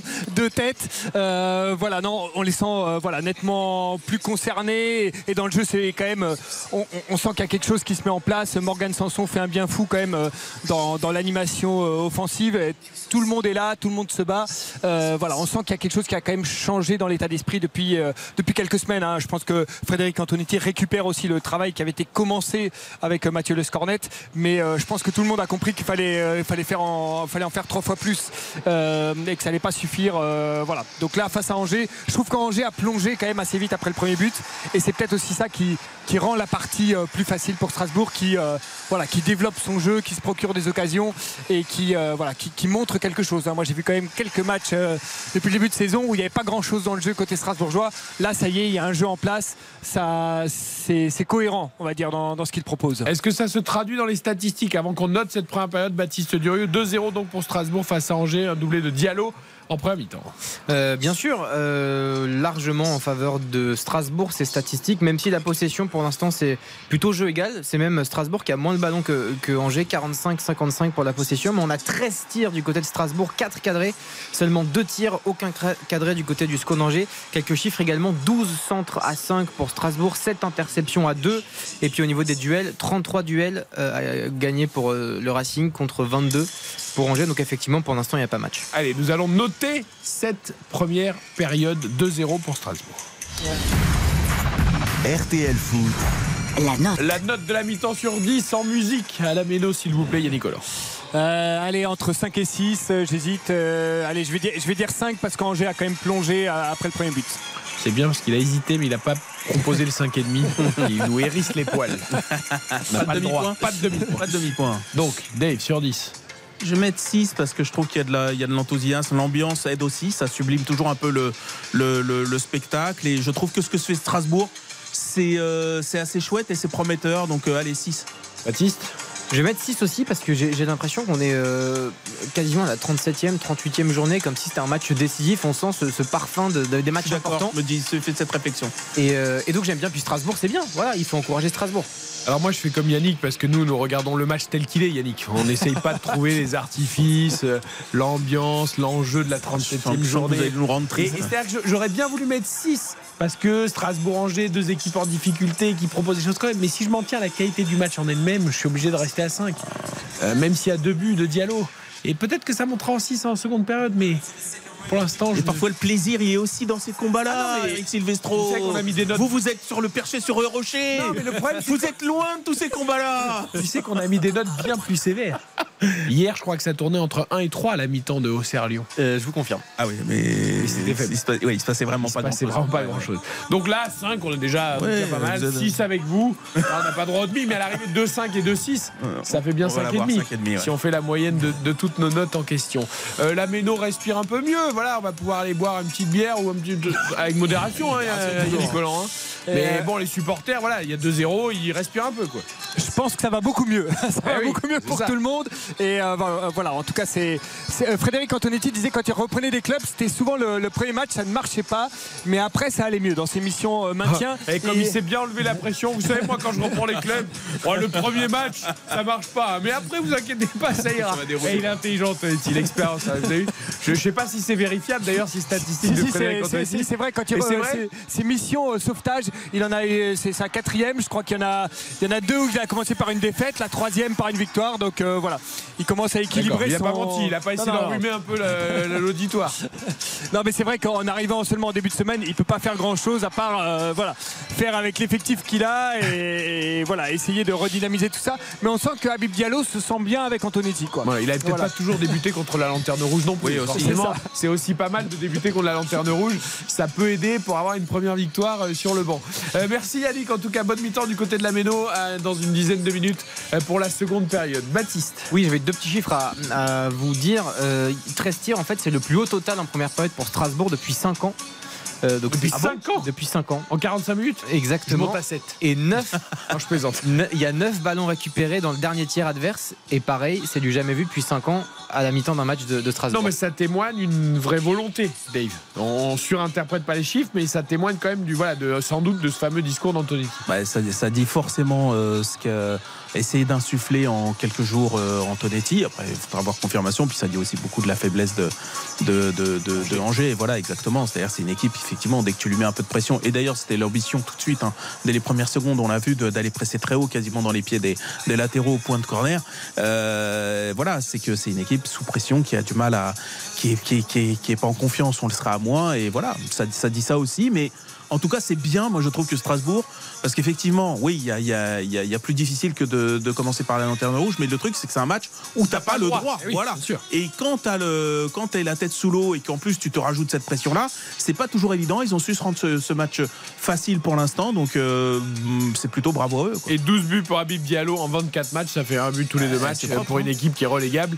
C'est plutôt pas mal. Il aide son équipe à sortir pour l'instant, en tout cas provisoirement, de cette zone de relégation. On écoute Morgane Sanson, l'une des recrues du mercato hivernal après cette première période 2-0 pour Strasbourg face à Angers chez nos confrères de Canal Plus Foot. Ouais, c'est bien, on a répondu présent. Euh, le coach avait insisté sur euh, le comportement et l'attitude. Je pense qu'aujourd'hui tout le monde est irréprochable. On a Habib qui met deux beaux buts et c'est bien, faut continuer. c'est intéressant parce que Habib il prend beaucoup de monde de la tête. Il y a Kev qui tourne autour et moi je tourne, au- je tourne autour, je tourne autour aussi des deux. Donc c'est bien, malheureusement ma tête, je sais pas ce que je fais mais elle rebondit et Je suis pas un grand jeu de tête, hein, tu sais. Voilà, avec Laurent Paganelli, c'est bien. Il est, il est lucide. Son jeu de tête, euh, c'est pas ça. Ouais, non, mais c'est- c'était. Moi, je, suis- je pense que c'était le bon geste. Le problème, c'est qu'il apprend mal. Oui, peut-être. Et, et puis il faut, faut remettre Parce de la. qu'il il arrive lancé, la balle elle est à mi-hauteur. Si t'attends qu'elle redescende, Non, c'est pour ça. Elle était trop haute pour qu'il et, je pense que le problème c'est qu'il a, Il a apprend manqué un peu de- En fait, il, veut, je pense, la, La rabattre, la piquer alors qu'il doit aller droit devant. Enfin, Ouais. il doit aller fort devant. Et peut-être même s'engager, euh, plonger. Enfin voilà. Dommage, dommage pour Morgan Sanson, ça aurait été beau aussi, des histoires pour lui de marquer un but. On écoute Souleymane Doumbia également l'Angevin, Angers une nouvelle fois mené. C'est souvent le cas cette saison malheureusement pour les Angevins. Ouais, c'est vrai que on- la première montée est très difficile pour nous. Ils mettent deux buts. Maintenant, il va falloir qu'on se remette dedans et qu'on puisse aller chercher au moins le match. Ouais, nul. après, euh, ouais, il y a eu des erreurs, mais bon. On ne remet pas la faute sur qui que ce soit, c'est c'est le groupe, c'est tout le monde. Et il va falloir qu'on aille le- la chercher tous ensemble. Voilà pour Souleymane Doumbia chez le confrère de Canal Plus Foot. Juste avant qu'on marque une courte pause, je vous signale que la France vient d'inscrire un troisième but chez les féminines à Angers face à l'Uruguay. 3 buts 1 à 2 minutes de la mi-temps. Match que vous pouvez suivre sur W9. C'est Wendy Renard qui a marqué son, je sais pas, 2000 2500e but de la tête. Incroyable, j'ai l'impression qu'elle marque. euh, Bah, de la tête évidemment, ouais, hein, c'est ça, mais mais- un centre, une tête. Elle est meilleure que Marine Sanson, c'est une certitude. Ah bah elle pour le coup son jeu de tête c'est vraiment son point fort à Wendy Renard 3-1 donc pour les Françaises face à l'Uruguay juste avant la mi-temps vous pouvez surveiller ce match donc sur W9 avec Karine Galli et Xavier Domergue on marque une courte pause on regarde le programme également de demain avec un PSG Lille fort alléchant à 13h Christophe Galtier était chafouin en conférence de presse avant ce match on l'écoutera RTL Foot, c'est jusqu'à 23h. RTL Foot, C'est jusqu'à 23h. présenté par Eric Silvestro. Et quelle belle soirée nous passons en votre compagnie. Merci à tous d'être fidèles à RTL Foot le vendredi, le samedi et le dimanche pour le meilleur de la Ligue 1.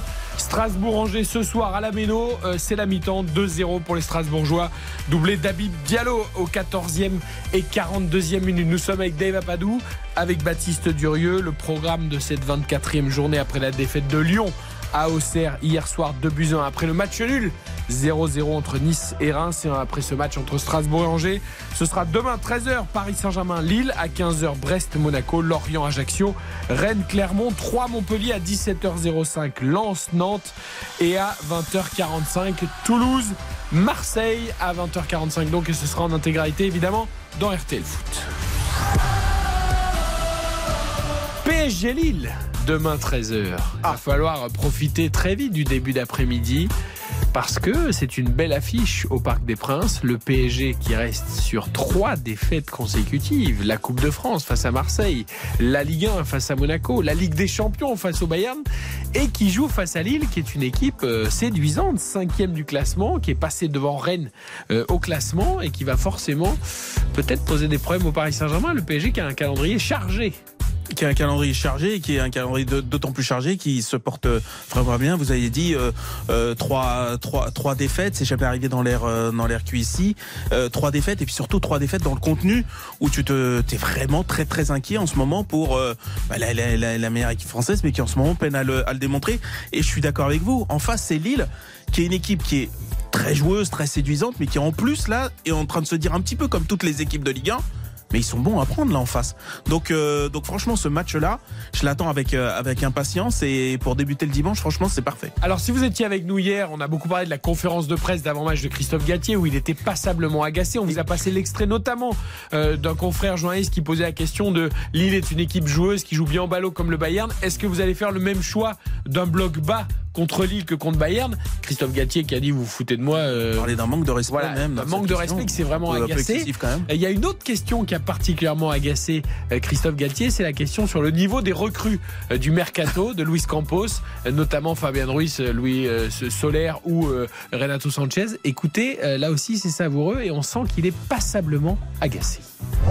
Porter le maillot du Paris Saint-Germain, c'est difficile. Encore plus quand vous êtes étranger et encore plus quand vous êtes arrivé tardivement. Le club, l'importance, le poids de ce maillot, il y a l'environnement, il y a la ville. Certains mettent un certain temps, encore plus quand ils sont d'étrangers et encore plus quand, ils sont arrivés à la fin. Donc je vais être très précis.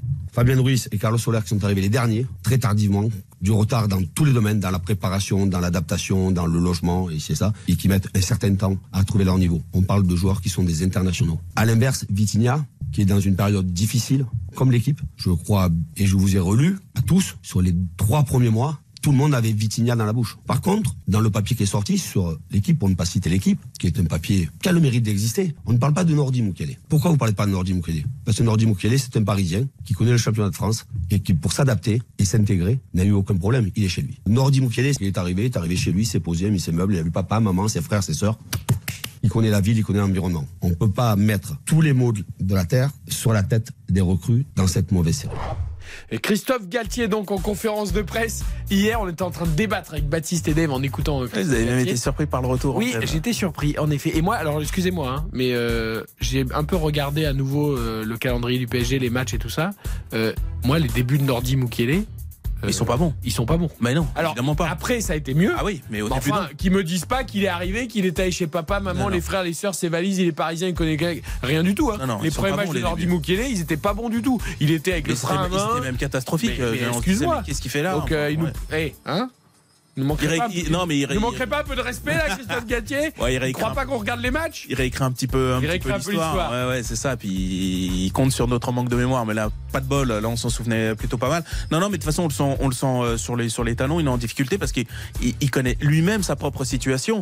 On- il sait très bien que là, euh, si jamais il devait ne pas s'en sortir contre le le Bayern, là, le, le, le compteur se mettrait à tourner euh, pour euh, pour lui. Effectivement, on a l'impression qu'aussi, c'est en Le train compteur des de primes de licenciement, tu Ouais, peut-être, ouais. Et, euh, et en tout cas, lui qui, qui est arrivé en formant un vrai binôme avec euh, Luis Campos, on sent qu'il y a de l'eau dans le gaz, ou en tout cas que, bah, que ça commence à être compliqué euh, des deux côtés, que s'il y en a un qui doit sauter, il sauvera pas forcément la peau de l'autre. Donc, euh, donc voilà, c'est compliqué. Il est sous pression et il a jamais connu ça, mais c'est évident qu'il avait jamais connu ça. Et attention, les directeurs sportifs sont les premiers à lâcher leurs entraîneurs pour sauver leur place. On n'oublie pas ça. Ah oui, oui, bien sûr. Eh, Ça- moi, ça arrive dans- c'est la bah, Évidemment, quand ça se bagarre, c'est parfois le directeur sportif qui a la peau de l'entraîneur. Euh, c'est souvent le cas. Donc, est-ce que Campos Galtier, le super binôme lillois, champion de France, enfin presque champion, c'est compliqué. Et puis là, même au, au sein du vestiaire, d'ailleurs, il y a des, il y a beaucoup de dissensus. Aujourd'hui, il y a des, des visions qui sont différentes, il y a des, des avis qui divergent, il y a beaucoup de débats, beaucoup de discussions. C'est presque un peu clanique. C'est pas forcément très bienveillant et l'atmosphère est, est pas forcément. euh, euh, donc euh, voilà, il y a, il y a- là, il y a un groupe à ressouder en fait. Il y a une équipe à reformer et il y a surtout un impératif de résultat. Et il faut aller gagner à Munich et se qualifier face au Bayern. RTL Foot,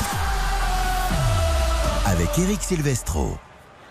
Avec euh, Yannick Collant, on va reprendre le match bientôt. Entre Exactement. Strasbourg et Angers. Les Strasbourgeois qui vont donner le coup d'envoi de cette deuxième mi-temps. À l'instant, voilà le coup de sifflet de Monsieur Le Texier. Et c'est reparti pour les Strasbourgeois qui mettent tout de suite un long ballon devant vers la tête d'Abib Diallo qui remise pour Sanson. La reprise, oh là là, ça passe juste au-dessus de la oh, quel transversale. Oh, oh, quelle action sur l'engagement. Euh, Il la touche Pour moi, il la touche. ah bah, les arbitres ne l'ont pas vu. Mais en tout cas, euh, voilà, les Strasbourgeois ont l'air de réclamer. c'est bien joué. Mais c'était effectivement ce, ce long Il ballon tout de suite euh, dès, le, dès le coup d'envoi. Euh, la remise la de la touche, tête vers touche, Habib il la Diallo. touche.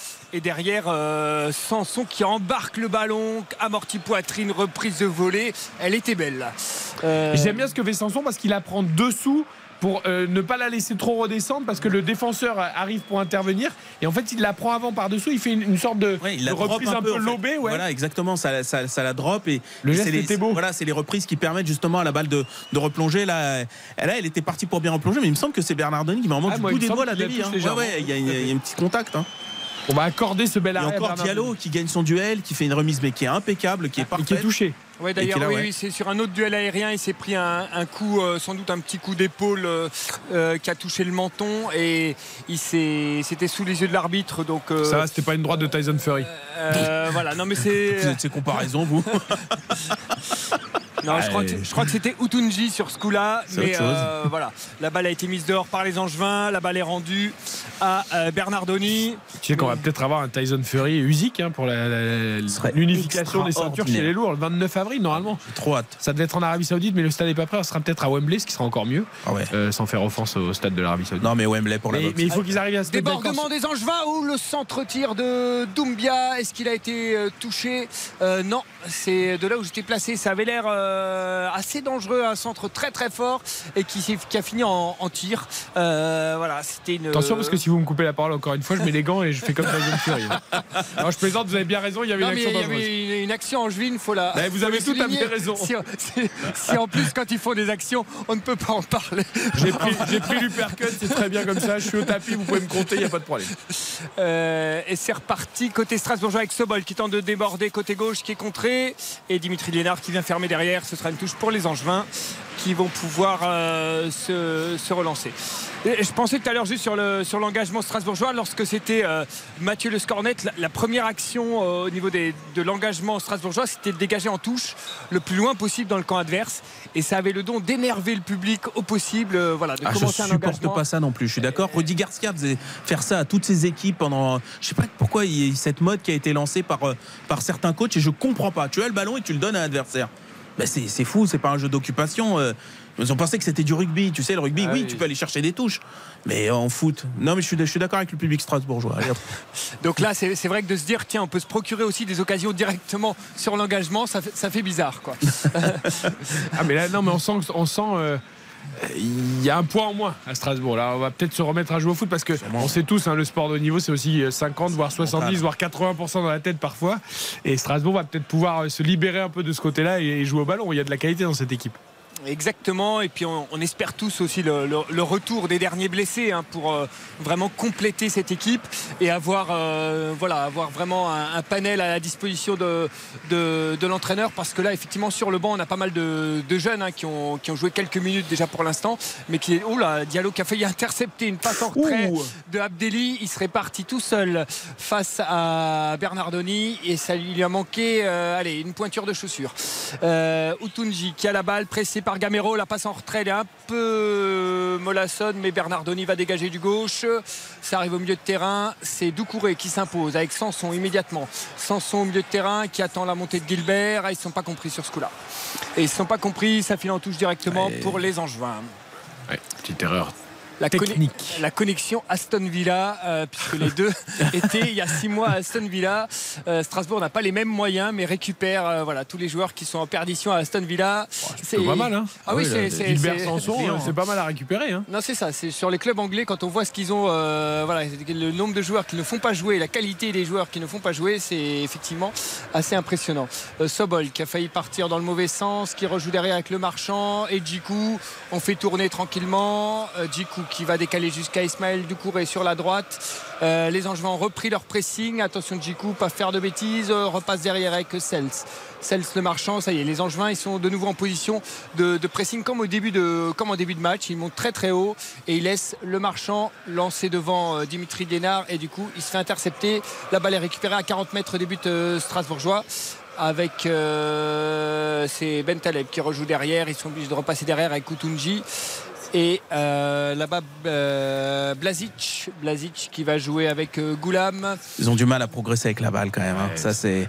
Chaque fois, ils sont obligés de revenir en Devant, arrière. devant, ils sont quand même juste, hein, parce qu'il y a Ben Taleb qui a un peu de qualité de pied au milieu, mais après. euh, Ouais, c'est. euh, ben, tu sais, quand tu as perdu Bouffal, quand tu as perdu euh, bah oui, Unai, euh, forcément. Ouais, c'est c'est quoi Alors, déjà qu'avec eux, c'était c'était compliqué, mais alors sans eux, je te laisse deviner, quoi. Et là, effectivement, alors là, ça joue côté gauche, mais ils ont été contrés par euh, Frédéric Gilbert. C'est vrai que leur système de pressing fonctionne quand même assez bien. euh, voilà, lorsqu'ils arrivent à se placer haut et à, enchaîner ce, pressing, mais derrière, ils récupèrent la balle et effectivement, ça a tourné. Là, il y a une touche. Goulam va sans doute faire une longue touche parce qu'il n'y a pas de solution. Euh, si, il arrive à trouver euh, Capel. Capel qui s'est bien infiltré au milieu du milieu strasbourgeois. Sanson qui évite euh, un joueur en- angevin. Les angevins qui récupèrent la balle côté gauche pour Doumbia. mal, Le bon hein. centre, c'est Liénard qui est intervenu pour couper ce centre. Et effectivement, et Djikou qui appelle ses coéquipiers, qui leur dit qu'il faut euh, euh, être un peu plus actif là dans le pressing. C'est heureusement que Liénard traînait par là pour, pour dégager cette balle en corner. Mais effectivement, ils s'endorment un petit peu là, les Strasbourgeois.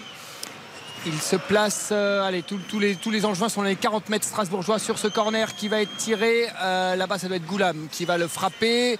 C'est bien par, euh, non, c'est parti trop loin, mais ça va être récupéré par euh, Valérie au troisième poteau. Et il y a Gilbert qui a sur le dos et Gilbert va protéger cette balle et qui va essayer d'obtenir un coup franc. Et c'est un Valérie, peu tu facile. sens que c'est un défenseur. hein. Il Ouais, ouais, savait il pas était quoi pas- faire du ballon. embêté, il savait- ouais. savait pas quoi faire. Voilà, et Gilbert l'a joué vraiment facilement pour récupérer un petit coup franc. Euh, voilà, il n'y avait quasiment rien. Il a attendu que, Valérie lui touche le pied pour euh, obtenir un coup franc.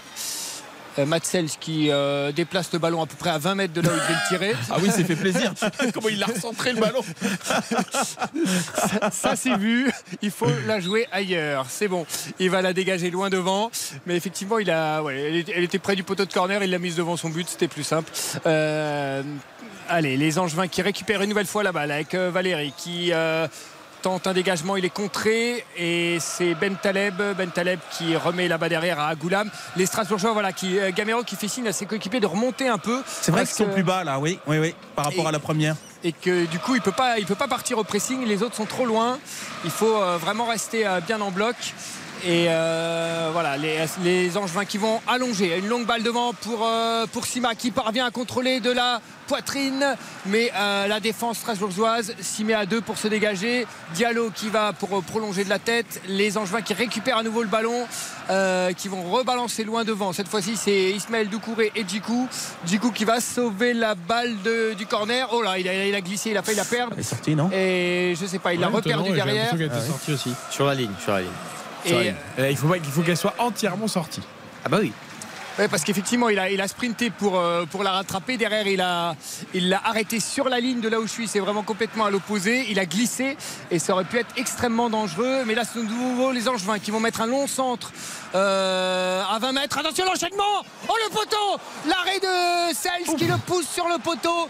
Qui est-ce qui a fait cet enchaînement aussi rapide? C'est Nian, Nian, je je pense, qui fait un qui contrôle la balle, qui se retourne à 20 mètres, qui Oh, enchaîne une frappe puissante et Sels qui Quel la arrêt. dévie sur le poteau. Il y, a, il y a un rebond, je crois, avant que, que Sels se détende et la pousse sur le poteau. Corner pour les Angevins, ça pousse. Allô, ça pousse là. Euh, Goulam. euh, Goulam qui elle est bien frappée, elle est Gamero qui récupère la balle sur ce corner. Euh, ouais, Sanson, ah, il est. Il y a une faute, non, l'arbitre ne dit rien. Et heureusement pour les Angevins, parce que sinon euh, les Strasbourgeois pouvaient enchaîner. Mais ils sont toujours placés dans le camp strasbourgeois. Il faut que la défense strasbourgeoise remonte un petit peu. Parce que là, les Angevins sont en train d'enchaîner. On est vraiment dans un temps fort euh, des Angevins. Est-ce que c'est une stratégie des Strasbourgeois de les laisser venir un petit peu pour essayer de les, surprendre en, contre-attaque? Mais c'est. euh, il vaut mieux jouer comme ils ont joué en, en première mi-temps. C'était bien plus efficace, les Strasbourgeois. Il n'y avait aucun danger en, en attaquant plutôt que de laisser venir les, les Angevins. Ouais, on a l'impression que là, ils veulent les aspirer, mais moi, je suis assez d'accord. hein, c'est un peu dangereux parce que je suis pas sûr qu'ils soient très à l'aise euh, à subir comme ça. Allez, c'est Sanson qui a récupéré la balle, qui a relancé sur Gilbert. Et il y a un Angevin qui s'est jeté pour euh, récupérer la balle et qui s'est fait mal tout seul. C'est Ben Taleb. C'est Ben Taleb et les soigneurs angevins qui vont entrer sur le terrain. Toujours 2-0, 54e minute de jeu. Ouais, on voit pas de solution quand même pour Angers, même si on l'a vu, hein, le geste de Nian, mais finalement c'était dangereux. Il y avait bien le rebond, comme le décrivait euh, euh, Yannick, sur la frappe et, et repousser cette frappe par, par Matsels. Donc les Strasbourgeois, on dit souvent le break c'est 2-0. Moi j'ai pour habitude de dire que le, le vrai break c'est 3 buts d'écart parce que quand tu as 2 buts d'écart, si tu en encaisses un, s'il reste un peu de temps à jouer, finalement, euh, tu vois, alors qu'avec 3, tu as quand même vraiment une marge. Quoi. Ouais, c'était la, la- la- la théorie de, de Gérard Rouillet à l'époque, il l'expliquait beaucoup, c'est-à-dire qu'à à 2-0 pour une équipe, c'est le, le troisième but qui va te donner euh, ce que va être le match. C'est-à-dire que 2-1, ça relance tout et tu, euh, et tu peux même t'attendre à ce que l'équipe, euh, l'équipe adverse puisse, euh, puisse revenir. 3-0, le match est terminé. Donc en fait, il y avait cette théorie, c'était pas à 2-0, en fait, c'est le but après le 2-0. Euh, Salama vient de rentrer à la place de Doumbia côté Angevin et sur le banc strasbourgeois je regarde un peu qui est en train de s'échauffer il y a Motiba, Persic et Dagba qui euh, sont en train de s'échauffer doucement euh, c'est côté strasbourgeois Toujours la 2-0 touche. pour Strasbourg. Salama, on apporte de la vitesse, hein, forcément. Voilà, on va essayer, essayer. du moins. il va se placer euh, comment est-ce qu'il va se placer? Il s'est placé complètement de l'autre côté à la place de À mon sur avis, le côté gauche ouais, ouais. poste pour poste, hein, ailier gauche. Ouais, Il a fait des bons débuts, hein, Salama. en- Ouais, parce que c'est, alors c'est un joueur étonnant, hein, euh, Ouais, a- qui est très était- grand. euh. Oui, et puis qui était, je crois, en régional, Ouais, qui qui était à Dunkerque en, en Ligue 2 quelques mois et qui ensuite, euh, en effet, a fait des débuts plutôt réussis. Avant de rentrer dans le rang, mais avec Ouais, une équipe c'est qui gagnait plus. plus dur. hein. Alors- Formé à Montrouge, d'ailleurs, Salama, pas loin d'ici. Et là, il y avait un duel entre Gamero et euh, Blazic. Et Blazic euh, s'est effondré euh, dans la surface. J'aimerais bien voir le ralenti pour savoir si s'est passé quelque chose. Euh, mais il est tombé tout seul. Et sinon, Gamero se retrouvait avec le ballon tout seul. Mais visiblement, il y a une petite touchette au niveau du visage. Et les Angevins vont pouvoir se dégager. Euh, côté strasbourgeois, ouais, il va falloir euh, resserrer un peu les rangs. Alors on a effectivement Sima, Nian qui est devant et euh, Salama qui vient de se rajouter. C'est Ismaël Doucouré, le jeune défenseur strasbourgeois qui, qui le prend pour l'instant. Il est aussi assez rapide, hein, Ismaël Doucouré, côté strasbourgeois. Un rapide contre rapide. voilà, et là c'est c'est Ibrahima Sissoko qui vient de mettre un grand coup de tête pour dégager, mais ça ne comble plus les espaces là au milieu de terrain. Avec Valérie qui va pouvoir centrer, Gilbert qui repousse difficilement. Faut que Sanson aille au pressing. Ce sont les Angevins qui tournent autour de la surface de réparation strasbourgeoise. Avec Abdelli qui remet en retrait. Tous les Angevins sont dans le camp strasbourgeois. Ben Taleb euh, qui joue avec Blazic. Euh, Blazic, il est à 40 mètres des buts strasbourgeois. Une longue balle dans la surface. Et c'était encore une occasion pour Sima. Il n'a pas pu prendre cette balle. C'est un long ballon. Sima était un peu court sur cette longue balle. S'il arrivait à placer sa tête, ça pouvait être très dangereux. Mais clairement, là, les, les Angevins ont trouvé la solution au milieu de terrain. Ah, il faut qu'ils Euh, jouent les Strasbourgeois. Ils, ont- ils oublient de jouer là. oui, et puis au, au milieu de terrain, ils sont, ils sont que trois et donc il faut vraiment faire les efforts pour euh, venir combler les combler les, les espaces et euh, là on voyait euh, Sissoko et, et Liénard qui étaient en train de se, de se parler pour essayer de mieux se coordonner au milieu de terrain euh, parce que là clairement ils Ouais, se il faut remonter passer- le bloc. Il faut, faut quand même qu'ils remontent le bloc parce que moi je, je, les, je les- je les trouve pas à l'aise là dans cette situation où ils sont trop bas. euh, ils donnent des munitions. Ils n'avaient pas l'habitude de rentrer à 2-0 en leur faveur. Ils ne savent pas, ils savent pas trop Peut-être qu'ils comment ils ont du mal à le, le gérer. Non, mais c'est c'est possible aussi qu'ils se disent euh, bon bah. Mais attention. Et pendant ce temps-là, c'est euh, Sanson qui a récupéré la balle. Et là encore, il nous a, il nous a régalé avec lui quand il récupère le, le ballon. C'est bon, on est tranquille pendant quelques secondes côté strasbourgeois. Il a cette qualité technique, cette vitesse pour, pour ne pas la perdre. Là, alors que là, Sobol va perdre le bal.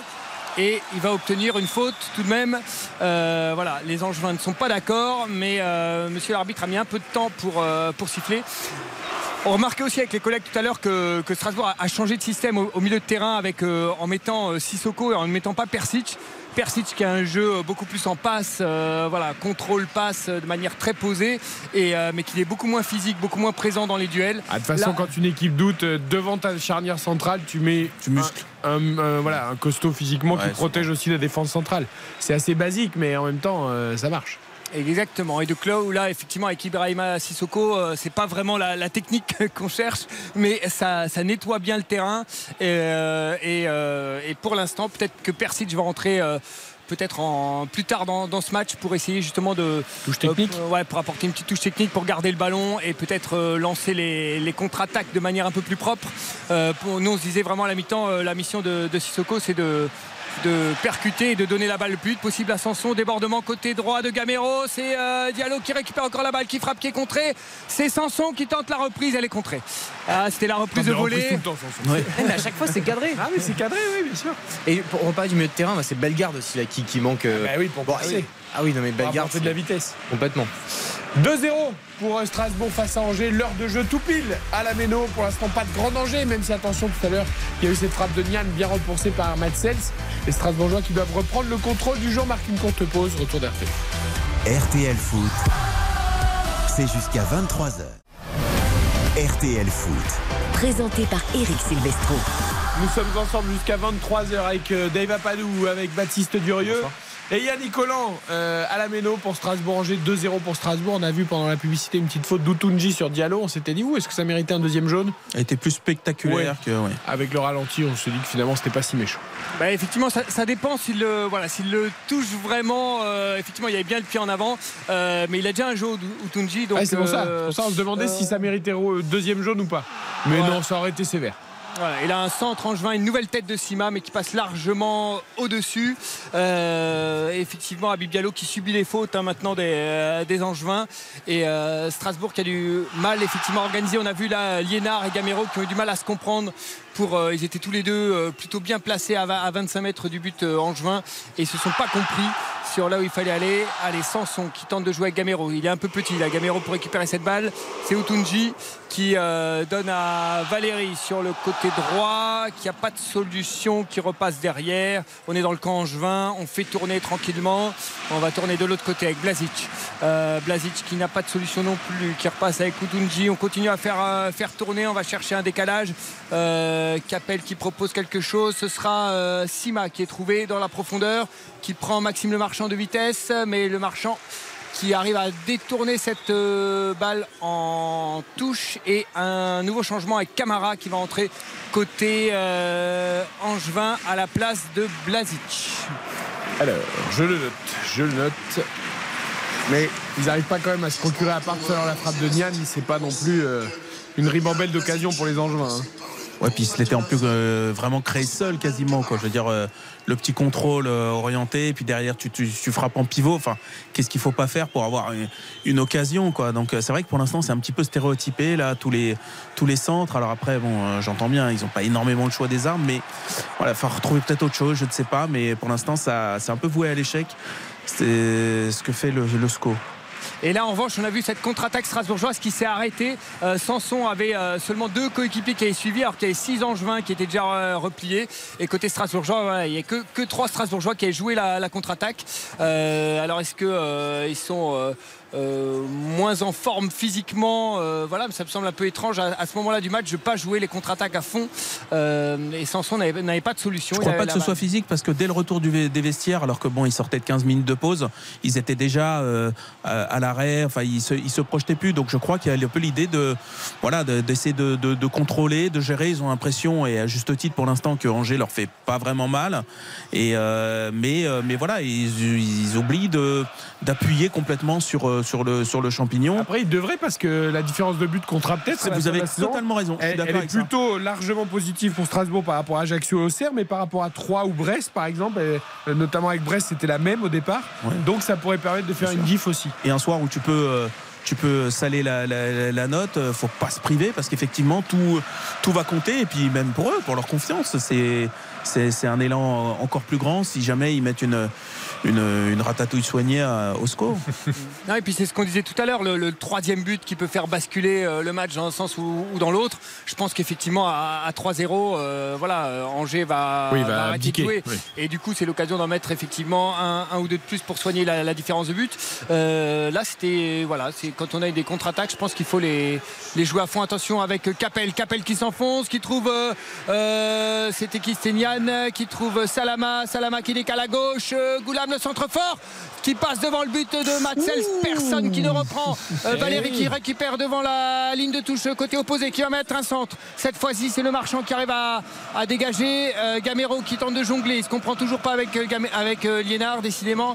Euh, et ce centre sera dégagé. Aïe, aïe, aïe, ça c'est Sissoko qui a voulu faire une passe appliquée, bah, elle est ratée. Euh, euh, allez, c'est oh, les- toujours tous les Angevins dans les 40 mètres euh, strasbourgeois qui poussent. Allez, Ben Taleb à 45 mètres euh, plein axe. Il trouve euh, Capel. Euh, Capel à 30 mètres sur le côté de la surface de réparation. Il essaie de travailler face à euh, Liénard. On va trouver Valérie sur le côté droit qui va pouvoir centrer dans le tacle de Sobol pour mettre cette balle en touche. Euh, ouais, Valérie, il, est- il a du mal effectivement à déborder et à centrer. Euh, là, c'est Liénard Bah, Valérie, il a un peu mal avec tout, non, sans lui faire offense. Attention, cette, euh, cette mauvaise relance de Djikou et la frappe d'Abdelli qui a été contrée. Et c'est Gilbert qui va pouvoir relancer. Il n'y a pas de solution facile. Oh là, si. Il trouve Gamero dans un espace improbable. Gamero qui a réussi à, sauver cette balle en faisant une petite roulette. Et euh, la balle va être récupérée par les Strasbourgeois là-bas en touche, poussée par les Angevins. Euh, Yannick, pourquoi il y a. Parce que nous, on aperçoit dans notre écran de contrôle des les petits flashs de téléphone qui sont allumés dans le stade là? Euh, ouais, c'est par, euh, par moment. Alors, euh, c'est parce que, euh, voilà, à un moment donné, tout, le monde décide d'allumer les, téléphones portables, mais je vois que c'est pas général dans le, dans le COP, donc ça me. Je pense que c'était pas totalement organisé, ça doit être un truc spontané. Voilà, il y a Sanson qui va sortir, applaudi par le public de la Méno, et c'est Persic qui va entrer. Voilà, Sanson qui tient pas forcément encore 90 minutes. hein. C'est ça qui est dommage avec euh, sa- son début de saison à Aston Villa où il n'a pas assez joué. Euh, il manque encore un peu de rythme. Remercié, encouragé et poussé par Frédéric Antonetti, satisfait de la, de l'heure et un peu plus de jeu de son joueur. Il peut, hein, les- Ouais, il est, il est très propre techniquement. Franchement, il augmente le coefficient technique de, de, cette, de cette équipe. Et quand ils seront vraiment au complet, effectivement, on a parlé de Bellegarde et tout. Honnêtement, euh, ils auront des arguments. hein. Ouais, c'est un garçon en plus qui, au-delà de sa touche technique, et a pas mal d'activités, frappe souvent au but. bien sûr. Ouais, c'est- c'est c'est un joueur qui est assez complet. Ouais, ouais, tout à fait. C'est pour ça d'ailleurs qu'il a séduit en Angleterre parce qu'il y avait ce côté euh, allez, euh, box to box, quoi. Alors même si c'est pas un format euh, ultra euh, ultra musclé et tout, mais c'est quelqu'un qui effectivement est- a a beaucoup d'activités, qui frappe, qui prend sa chance, qui a un sens de la dernière passe, qui est intelligent, qui est très altruiste. Là, il a beaucoup beaucoup beaucoup de qualités. hein. C'est pas pour rien si si- s'il a été pris en Angleterre, s'il a fait cette carrière de, de très très bon niveau. Et c'est un garçon très sympathique aussi. euh, Il faut que je vous décrive une scène. euh, Osasuna Real Madrid, 64 minutes de jeu, 0 à 0. Euh, L'arbitre a arrêté la rencontre, il a ramassé un, un projectile lancé sur les joueurs. C'est un jambon euh, d'hab- D'habitude, c'est des piles ou des. Et là, c'est un bout de sandwich. c'est un demi-sandwich. Il n'y a plus de budget. C'est c'est quand même très Ah oui, particulier. on peut plus balancer les piles hein, maintenant. Voilà, un bout de sandwich. Bon. Pas gâcher- Persic, faut pas gâcher la nourriture. Persic à 25 mètres qui allume une mèche. et C'est à part au-dessus. Euh, Il y avait une bonne récupération de euh, Frédéric Gilbert tout à l'heure qui est venu euh, tacler à l'entrée de la surface de réparation euh, angevine pour. euh, pour récupérer un ballon. Et là il y a un, Strasbourgeois qui est au sol. C'est Sissoko qui apparemment s'est fait mal. Alors j'ai pas vu du tout ce qui s'est passé. Euh, il est tout seul au milieu de terrain. Il n'y avait pas de l'action se passait pas dans ce, dans ce secteur là il a l'air de souffrir de la cheville. Euh, Est-ce qu'il s'est tordu la cheville tout seul? Ah, on a pas- je vous avoue qu'on n'a pas vu l'image. Ouais, J'étais que- sur le sandwich d'Osasuna. je me disais à Strasbourg, on lance pas les pas saucisses tout à la mélo, non, tout va bien. Ça, on pourrait, on, pourrait. Ah, ça pourrait peut-être relancer Sissoko. Une petite saucisse, là, un peu de Cuche dans la protéines, gueule. Une flamme cuche. Boum. Voilà, ça pourrait façon frisbee, vous pouvez lancer une tarte flambée euh, Ah sans oui. problème. Ah, ça y est, vous Euh, me donnez faim. Non, il faut- à chaque fois, on se fait avoir. Après, on a faim. Non, mais par contre, vous, vous la congez, là, la flamme cuche, ça peut être dangereux. Ah, bah, ça Eh oui. Exactement. Allez. La conversation est surréaliste, vous en avez conscience. Mais bien. Ah, la, la- la- la semaine dernière, pendant le que Clermont-Marseille a débuté avec 45 minutes de retard, Ouais, bien sûr. on a fait toute l'histoire de la truffade auvergnate. Ah oui, tout à fait. Parce que nous, nous sommes aussi des gourmets, nous. Oui, je vois ça. Euh, alors, euh, c'est reparti. Thomas G me parle de la brioche à la Mirabelle. Ah, T'as pas euh, parler à non, non, c'est ça pour euh, chez nous. Non, la Mirabelle, c'est Ah, plutôt de- c'est Lorrain. Oui, plutôt ouais. Lorrain. Voilà, on va leur laisser la, la Mirabelle quand même. Euh, Bon, très voilà. Euh, débordement côté droit, bon, côté Angers. Attention, c'est bien centré. C'est Sima qui a failli mettre sa tête. C'est Ben Taleb qui arrive le lancer. Ah ben, ça, c'est parti dans la tribune. Il a dévissé totalement, mais il est arrivé. Toute vitesse à, à 25 mètres, Euh, frappe de l'extérieur du pied, mais alors du coup elle est partie très très loin du cadre de Matsels. Je vais vous raconter une petite anecdote avec les Mirabelles. Une année, j'avais récupéré plein de Mirabelles, de belles petites Mirabelles. Et comme on fait souvent des, des petits pots, des petits goûters à RTL, parce que nous sommes gourmands, euh, j'avais fait une tarte à Mirabelle. Ça devait Pâte maison, tout- toutes les petites Mirabelles, nickel et tout. Ah, je l'ai bien euh, mis dans le moule avec le chiffon. Toi, j'ai bien fermé tout. Et je suis parti de chez moi en scooter. Je l'avais bien mis dans le top Oh là, euh, je tu vois, comme il faut, bien serré, bien calé et tout. C'est devenu un clafoutis. Je suis arrivé à RTL, il y avait des mirabelles partout dans le truc, la crème, la tarte. On n'a jamais pu la manger. Voilà. Donc depuis, je, je prends la voiture quand je fais des tartes. Évidemment. hein. Avec Silvestro, une erreur de junior, vous avez fait. Euh, j'ai pas, j'avais pas l'habitude avec mirabelle et voilà. Bon, je me suis dit, oh, je vais aller pas trop vite et tout. et puis, Apparemment, juste Morgan Sanson, c'est peut-être juste euh, par précaution, mais il a quand même une grosse poche de glace sous la cuisse là. hein. euh, quand vous rentrez chez vous, vous mettez pas une poche de glace avant de dormir pour la récup et Écoutez, non. Vous devriez peut-être. évidente. Vous devriez peut-être. Euh, non, mais c'est vrai, tu as raison. euh, poche de glace pour Morgan Sanson euh, sur l'arrière de la cuisse. Ça doit tirer un peu, ouais, ça doit tirer un peu. Et ce sont toujours les Angevins qui sont dangereux à 30 mètres du but. Là, c'est Sima qui est déséquilibré dans la surface. Penalty. Penalty pour l'arbitre. Euh, il a sauté. euh, Ah, c'est Sobol encore, hein. C'est Sobol. Il Un estime que Sobol a mis un coup d'épaule. Alors que euh, va honnêtement, c'est c'est assez sévère euh, pour moi, là, ce penalty. Sobol est dans le coup. euh, parce que et carton jaune Ah, pour, pour moi, c'est le bloque un peu. Alors, ralenti radio, 22h29, c'est parti. Dave Baptiste, pour vous, penalty, pas penalty sur ce centre En fait, en fait, je suis partagé. C'est-à-dire que dans l'absolu, moi, je suis assez d'accord. Il fait, joue pas le ballon. Effectivement, il bloque. On voit bien. Il a le visage qui est complètement tourné vers euh, euh, l'extérieur euh, du, jeu. Mais après, le problème, c'est que cette situation-là, je l'ai vu mille fois et non sifflé. Euh, mais dans l'absolu, je suis assez d'accord.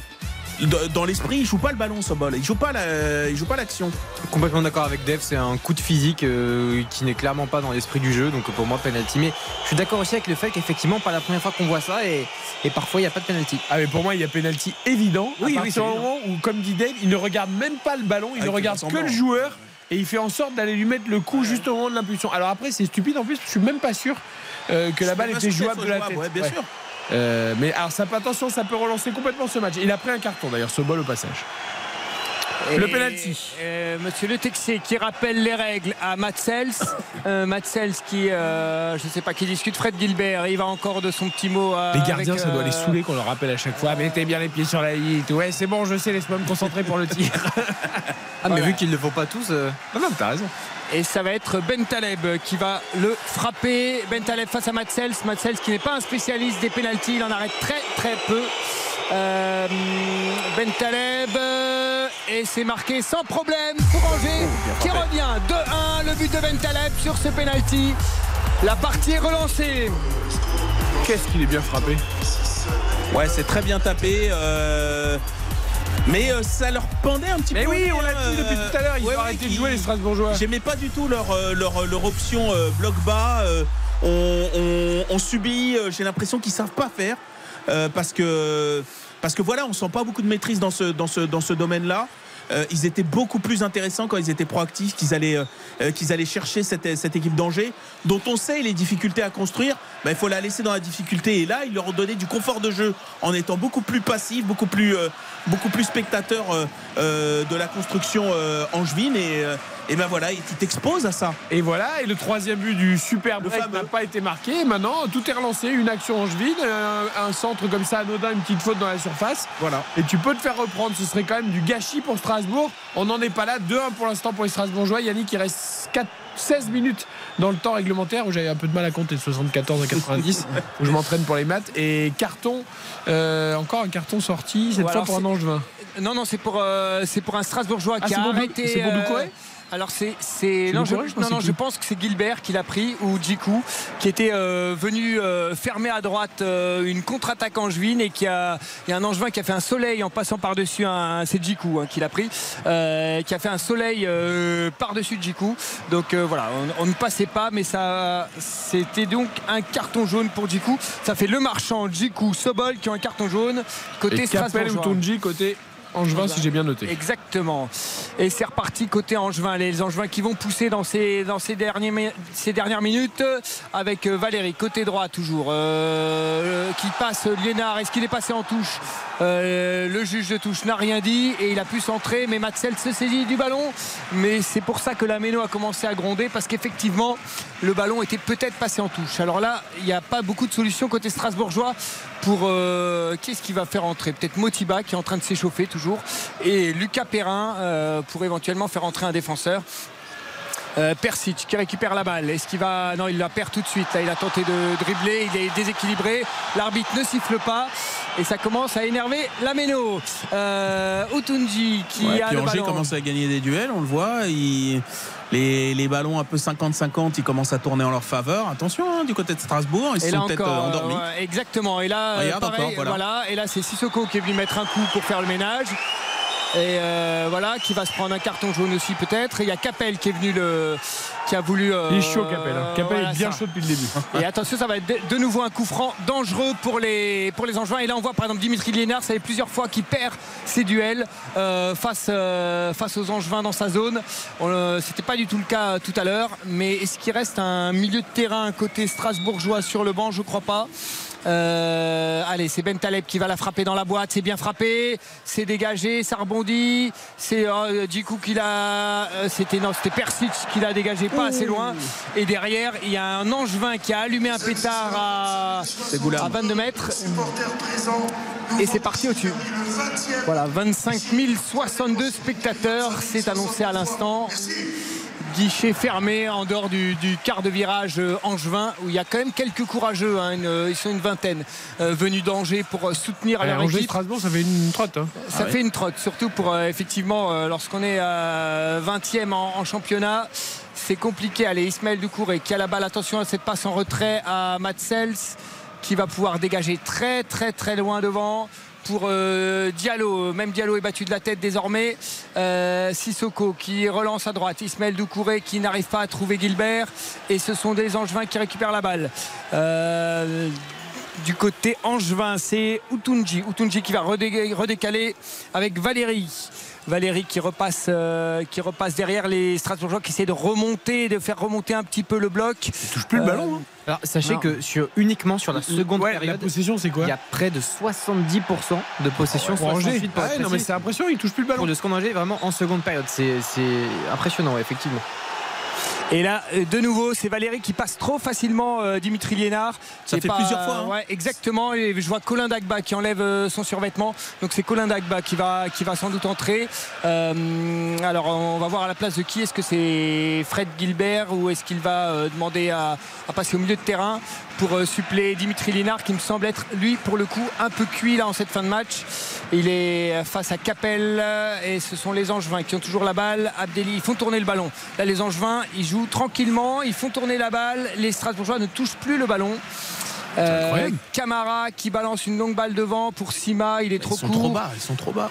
Et Sobol qui va. Oh là là, qui loupe sa relance lui aussi, décidément. Là, le- ils ont peur, ils sont euh, Eh, là, mangés par la mental. pression. Eh oui. Et ils reculent, ils savent plus quoi faire. Et là, on voit que Morgan Sanson est sorti. Et ça y est, ça a déréglé comme, complètement l'équipe. Euh, là, Doucouré qui sort. Attention, il sort euh, loin de sa zone de défense. Il n'arrive pas complètement à intercepter le ballon. Gamero qui n'arrive plus à faire le pressing non plus. Elle était bonne sa sortie à Doucouré quand même. Elle a fait reculer Ouais. Angers et il a failli intercepter le ballon. Et la passe, la longue ouverture d'Utunji qui part directement en 6 mètres. Euh, et c'est Dagba qui va rentrer à la place de. On va découvrir ça ensemble. Gamero. Ah, voilà, donc euh, un milieu. euh, alors à quelle place va se placer Dagba? Peut-être sur le côté gauche ou je ne sais pas qui ou au milieu de terrain et faire, mon- et, et faire monter euh, Liénard euh, d'un étage. On va voir un peu comment Frédéric Antonetti Et va, là, va organiser son équipe. Sans lui faire offense, c'est le coach à l'ancienne. Ah oui. Il reste 10 minutes, tu mènes 2-1, t'es moins dans la partie, je fais sortir l'attaquant, je mets un défenseur. J'ai l'impression qu'il a plus d'essence aussi. Oui, non mais tu vois, t'as raison. Je, je cherche pas à reprendre le contrôle du jeu, je, je vais, je vais essayer de tenir. Là, c'est sauf qu'il peut un peu quand même. hein. Euh, Ah.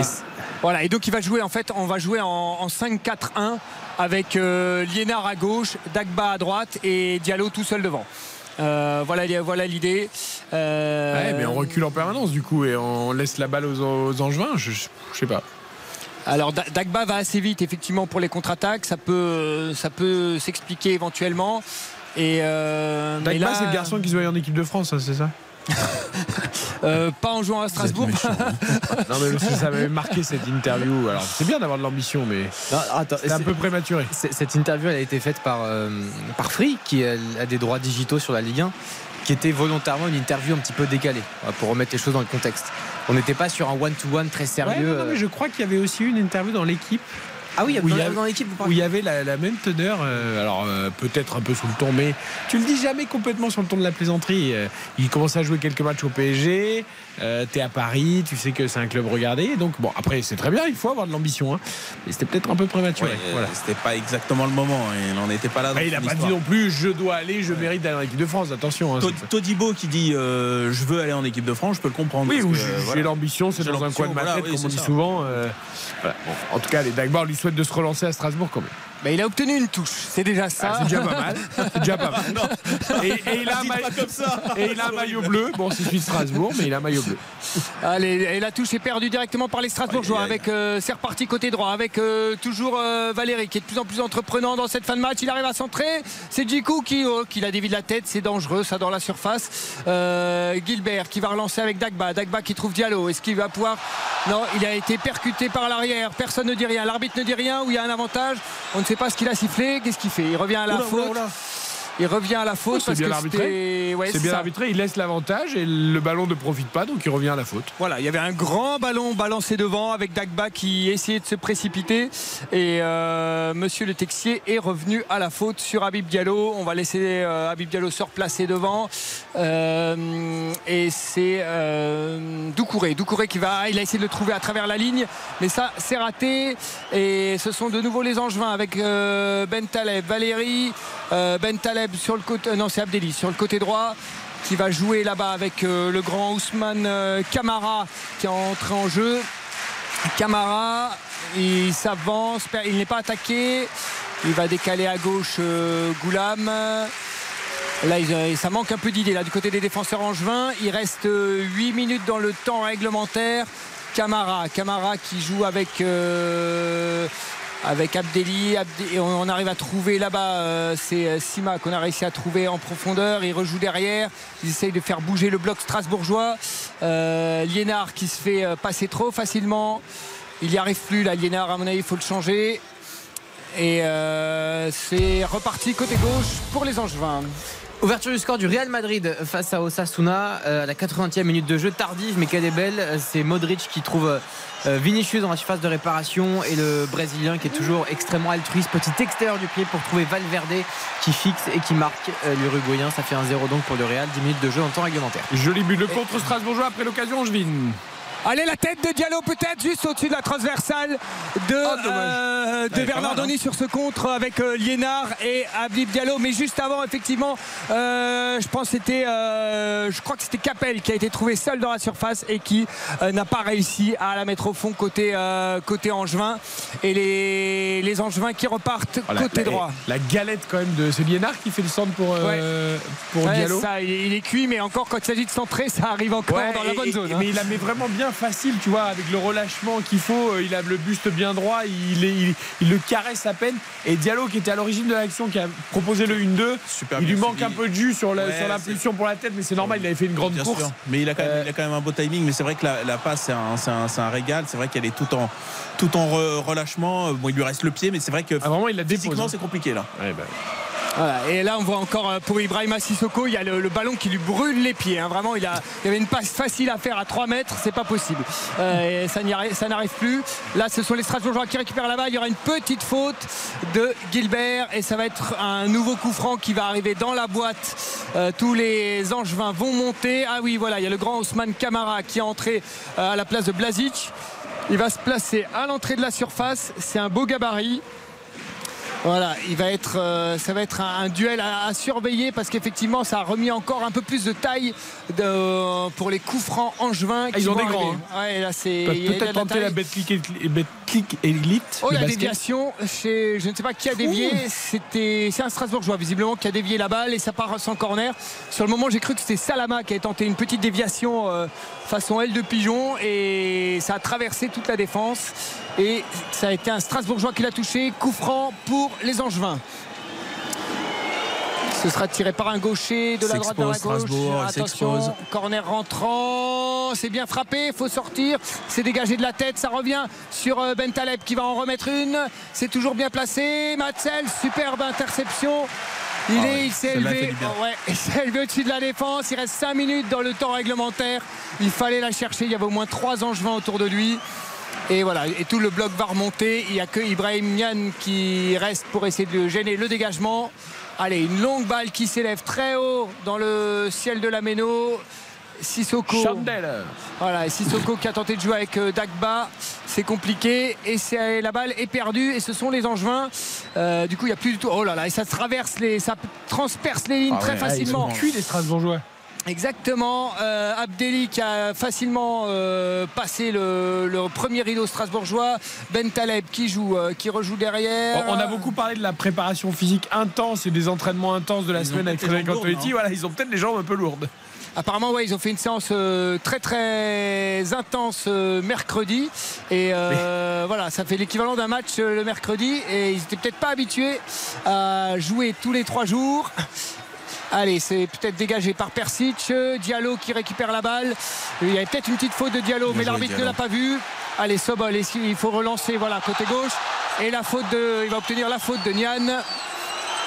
Et les Strasbourgeois vont pouvoir se dégager. Allez, il reste 4 minutes sur le chrono de la Méno. C'est carton ça, Nian. hein. Nian, qu'est-ce qu'il fait Et tu peux même te faire mal. hein. Il le pousse carrément dans le dos alors qu'il est lancé dans sa course.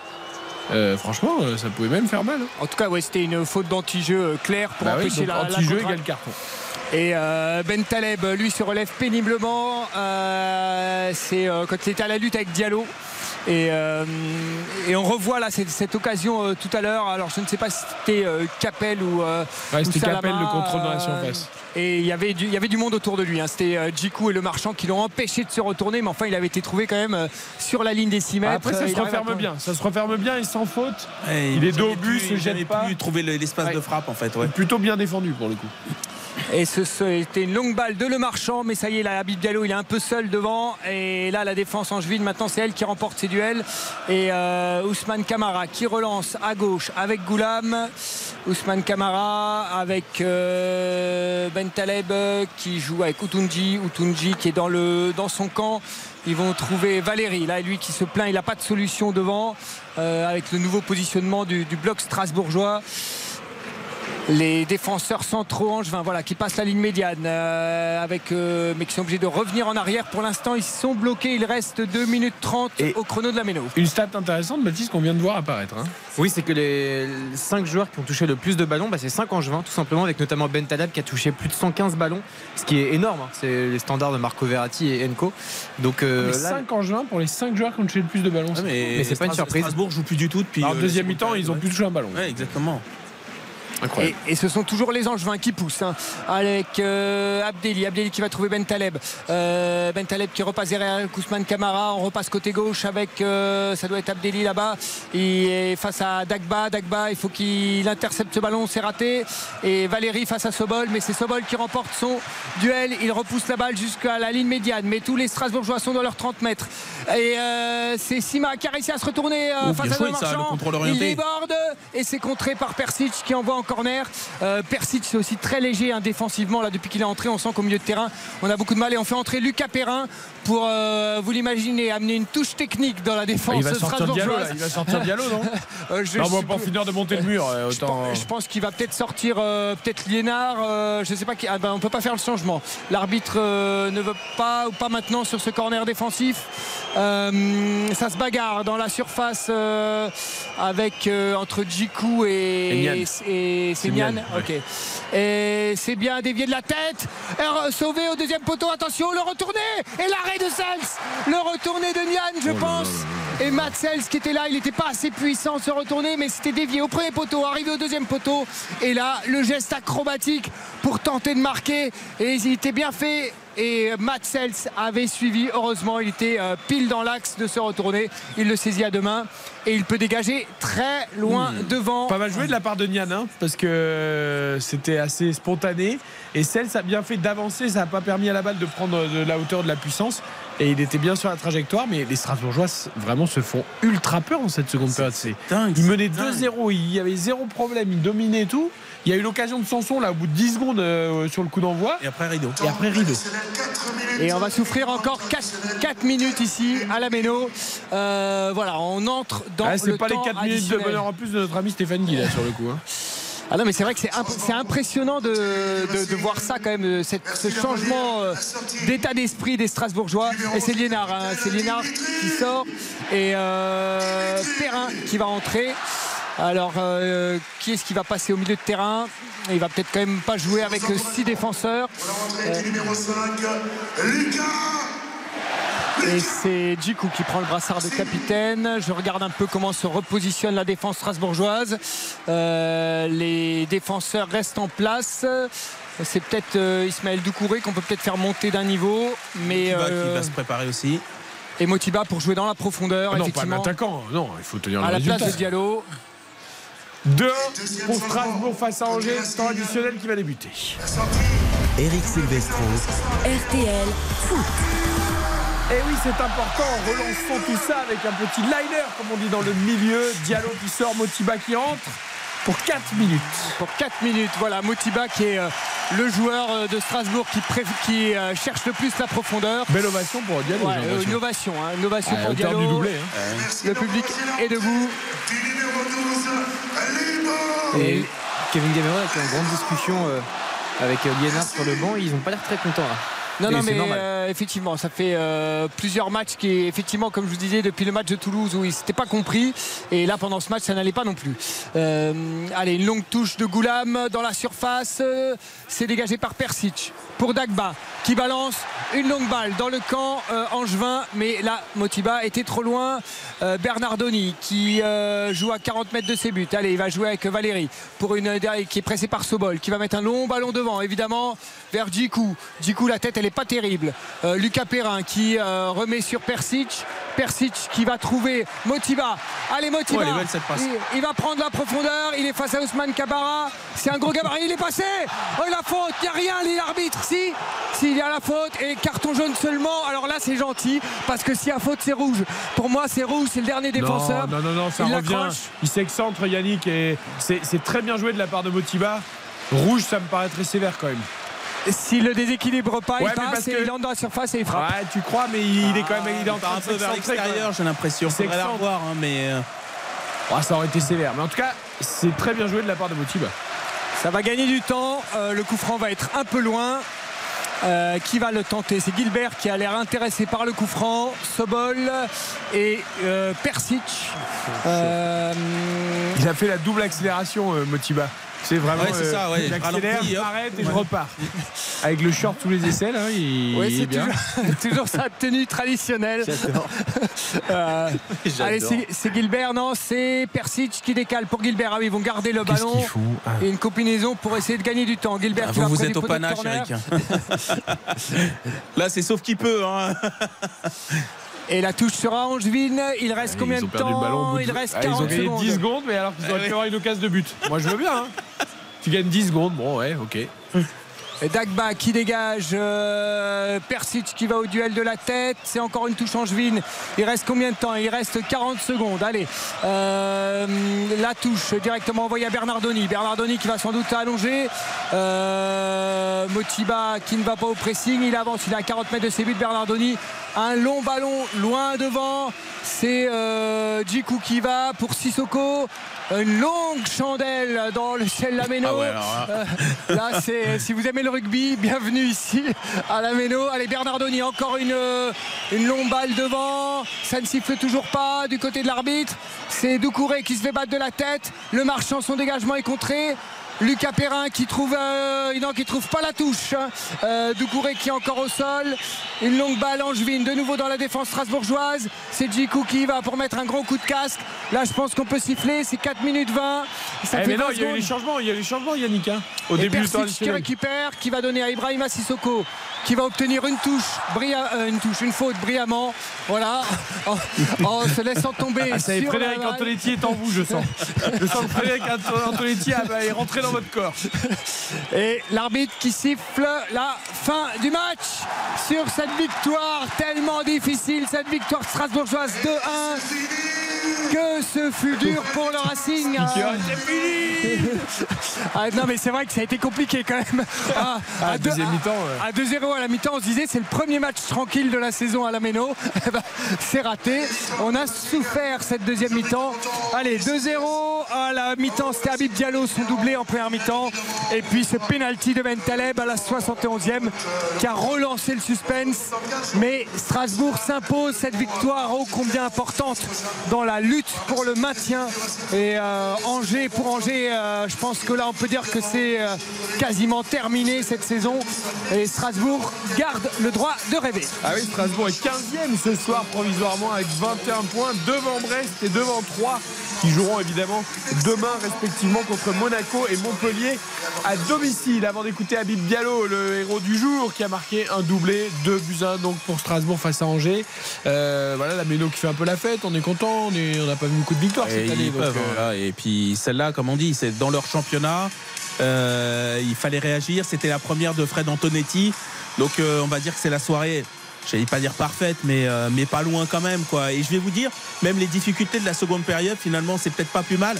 Parce que ça veut dire que ça envoie le message à cette équipe à la seconde où elle ne met plus les ingrédients. Ça lâche, y compris contre une équipe comme Angers. Donc, je pense que Fred Antonetti, c'est un peu tout bénéf pour lui là. Ah là, il va leur dire dans le vestiaire. hein. Exactement. vu, physiquement, vous étiez trop court en seconde période. Donc à partir de lundi, on va bosser On deux va fois. remettre ça. On va bosser deux fois plus pour que vous puissiez tenir les 90 minutes. Strasbourg ce soir a battu Angers 2 buts à 1 pour le troisième match de cette 24e journée de Ligue 1.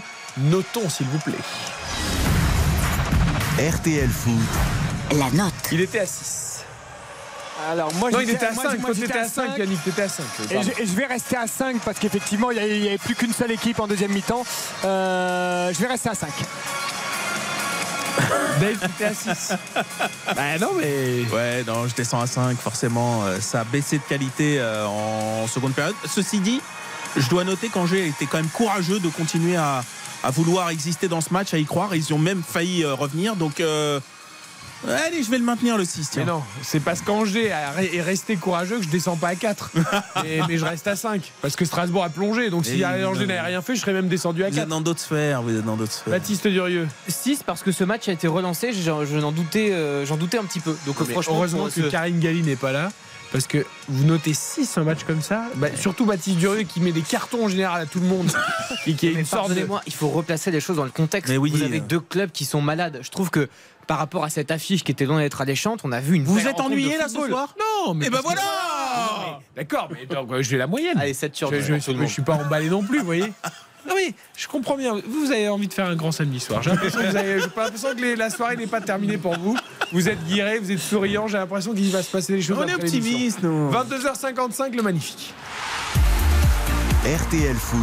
Le magnifique. Je peux vous dire, ça va être dur quand même de trouver. Ah non, oh non, non. magnifique, c'est Non. facile. Magnifique, c'est facile. Non, c'est Habib Diallo, Ah, évidemment. Deux buts, Habib Diallo. Euh, voilà, avec tous les joueurs strasbourgeois qui sont en train de célébrer devant le mur bleu. Euh, voilà, c'est pas arrivé souvent cette saison. Voilà, c'est la fête, mais Habib Diallo, clairement, le magnifique. Pas mieux, pas mieux. Et euh, il, va, il, va leur, il va vraiment continuer à leur faire du bien parce que lui, il fait sa saison. Et si autour, ça commence à mieux s'animer, franchement, euh, c'est pas mal. 12 buts, hein, 12 buts en 24 matchs avec mal, ce hein. doublé. Dans une pour- équipe comme ça, c'est pas mal. hein. Idem, le double buteur, naturellement. Allez, Diallo euh, pour tout le monde, on l'écoutera dans quelques secondes. On va passer au catastrophique. Là, il y a du choix peut-être. RTL Foot, Le catastrophique. Je vous écoute, Yannick Collant. Euh, je vais dire, euh, je vais dire Blazic qu'on n'a pas qu'on n'a pas vu en défense euh, dans la défense d'Angers, euh, voilà, qui a été battu par Habib Diallo à chaque fois. Donc euh, je vais mettre Blazic. Euh, Il y a un joueur moi qui m'a déçu ce soir, c'est Abdelli qui était euh, plutôt pas mal, même si son équipe allait moins bien. Lui, il avait commencé à s'affirmer et ce soir, c'est pas euh, c'est pas le joueur que j'ai vu ces dernières semaines. Donc euh, ouais, c'est celui qui m'a déçu. Ouais. Je vais dire Goulam du côté du SCO d'Angers, euh, près de 30 ballons perdus ce soir. C'est beaucoup trop. Et moi, je vais dire Valérie, que j'ai trouvé euh, peu qualitatif, euh, aussi bien défensivement qu'offensivement. Ah, vous l'avez ciblé vous. Mais à un moment, il a commencé à En, faire en des, deuxième des trucs. mi-temps, ça a commencé. Ouais, Ouais, c'est bah ça. oui. Et il est courageux parce qu'il y retourne. Parce que Eh ben, des, joueurs qui n'y arrivent pas, ils, ils vont Écoutez, plus. si vous acceptez euh, la médiocrité ou les choses moyennes. On note le courage aussi. Ouais, très bien, très bien. Mais vous avez des encouragements pour ça. RTL Foot, Les encouragements. C'est une émission réfléchie, rubriquée. Vous voyez, il y a- cha- chaque, case a droit à ses choses. Alors, euh, ce sera pour Yannick Collant d'abord, les encouragements. Ah, Morgan Sanson. Ouais, pareil. Euh, voilà, parce que honnêtement, il était bon. J'espère qu'il n'est pas blessé. Et voilà, honnêtement, c'est ça fait plaisir de voir des joueurs avec ce niveau technique sur la pelouse. Antonetti, quand même, pour son retour sur le banc, une victoire. Ben moi, ce sera Fred Gilbert que je trouve toujours intéressant comme latéral droit. Sanson, Gilbert, la connexion Aston Villa, ça peut fonctionner. On écoute très vite Habib Diallo chez nos confrères de Canal Plus Foot parce que c'est le héros du match, auteur du doublé pour la victoire de Strasbourg de Buzyn. C'est un match important, donc euh, il, nous fallait cette victoire en plus pour euh, essayer de sortir sur la zone rouge. Je peux pas dire que moi, euh, moi seul, après, après c'est le groupe, donc euh, on a bien travaillé. Même si on a le nouveau coach euh, il n'y a même pas une semaine, donc euh, on a bien travaillé cette semaine pour montrer que les supporters, on est là, on lâche rien. Euh, le public, il est là pour ça, il nous pousse pour qu'on dépasse euh, les limites, donc euh, on a besoin de cette public. Allez, Habib Diallo chez nos confrères de Canal Plus Foot. Donc, merci à Yannick Collant pour ses commentaires. Et bien à bientôt, À très les vite, amis. Yannick, avec grand plaisir. Frédéric Antonetti vient de m'envoyer un petit texto si Dave Apadou peut revenir à chaque fois que Strasbourg joue. Euh, apparemment, ça marche, donc ça, ça peut être pas mal. plaisir. Merci beaucoup, Dave Apadou. Ouais, c'était un plaisir, D'être venu ouais. jusqu'à nous. Vous êtes le bienvenu sur RTL quand vous voulez. Merci à Baptiste Durieux. Plaisir. Et lui est là tout le temps, évidemment. Il sera là demain. Retour de Xavier Domergue. Johan Rioux sera là également pour notre affiche Toulouse-Marseille à partir de 20h. 45. Nous serons là dès 20h évidemment avec le débrief notamment de PSG Lille qui sera programmé à 13h demain. Brest-Monaco 15h tout comme Lorient-Ajaccio, Rennes-Clermont et 3 Montpellier. Lance-Nantes ce sera à partir de 17h05. Merci d'avoir été en notre compagnie sur RTL. La soirée se poursuit évidemment en musique avec George Lang dans quelques minutes. Rendez-vous demain pour RTL Foot 20h 23h auparavant. On refait le sport avec Christophe Paco, ce sera à 19h15.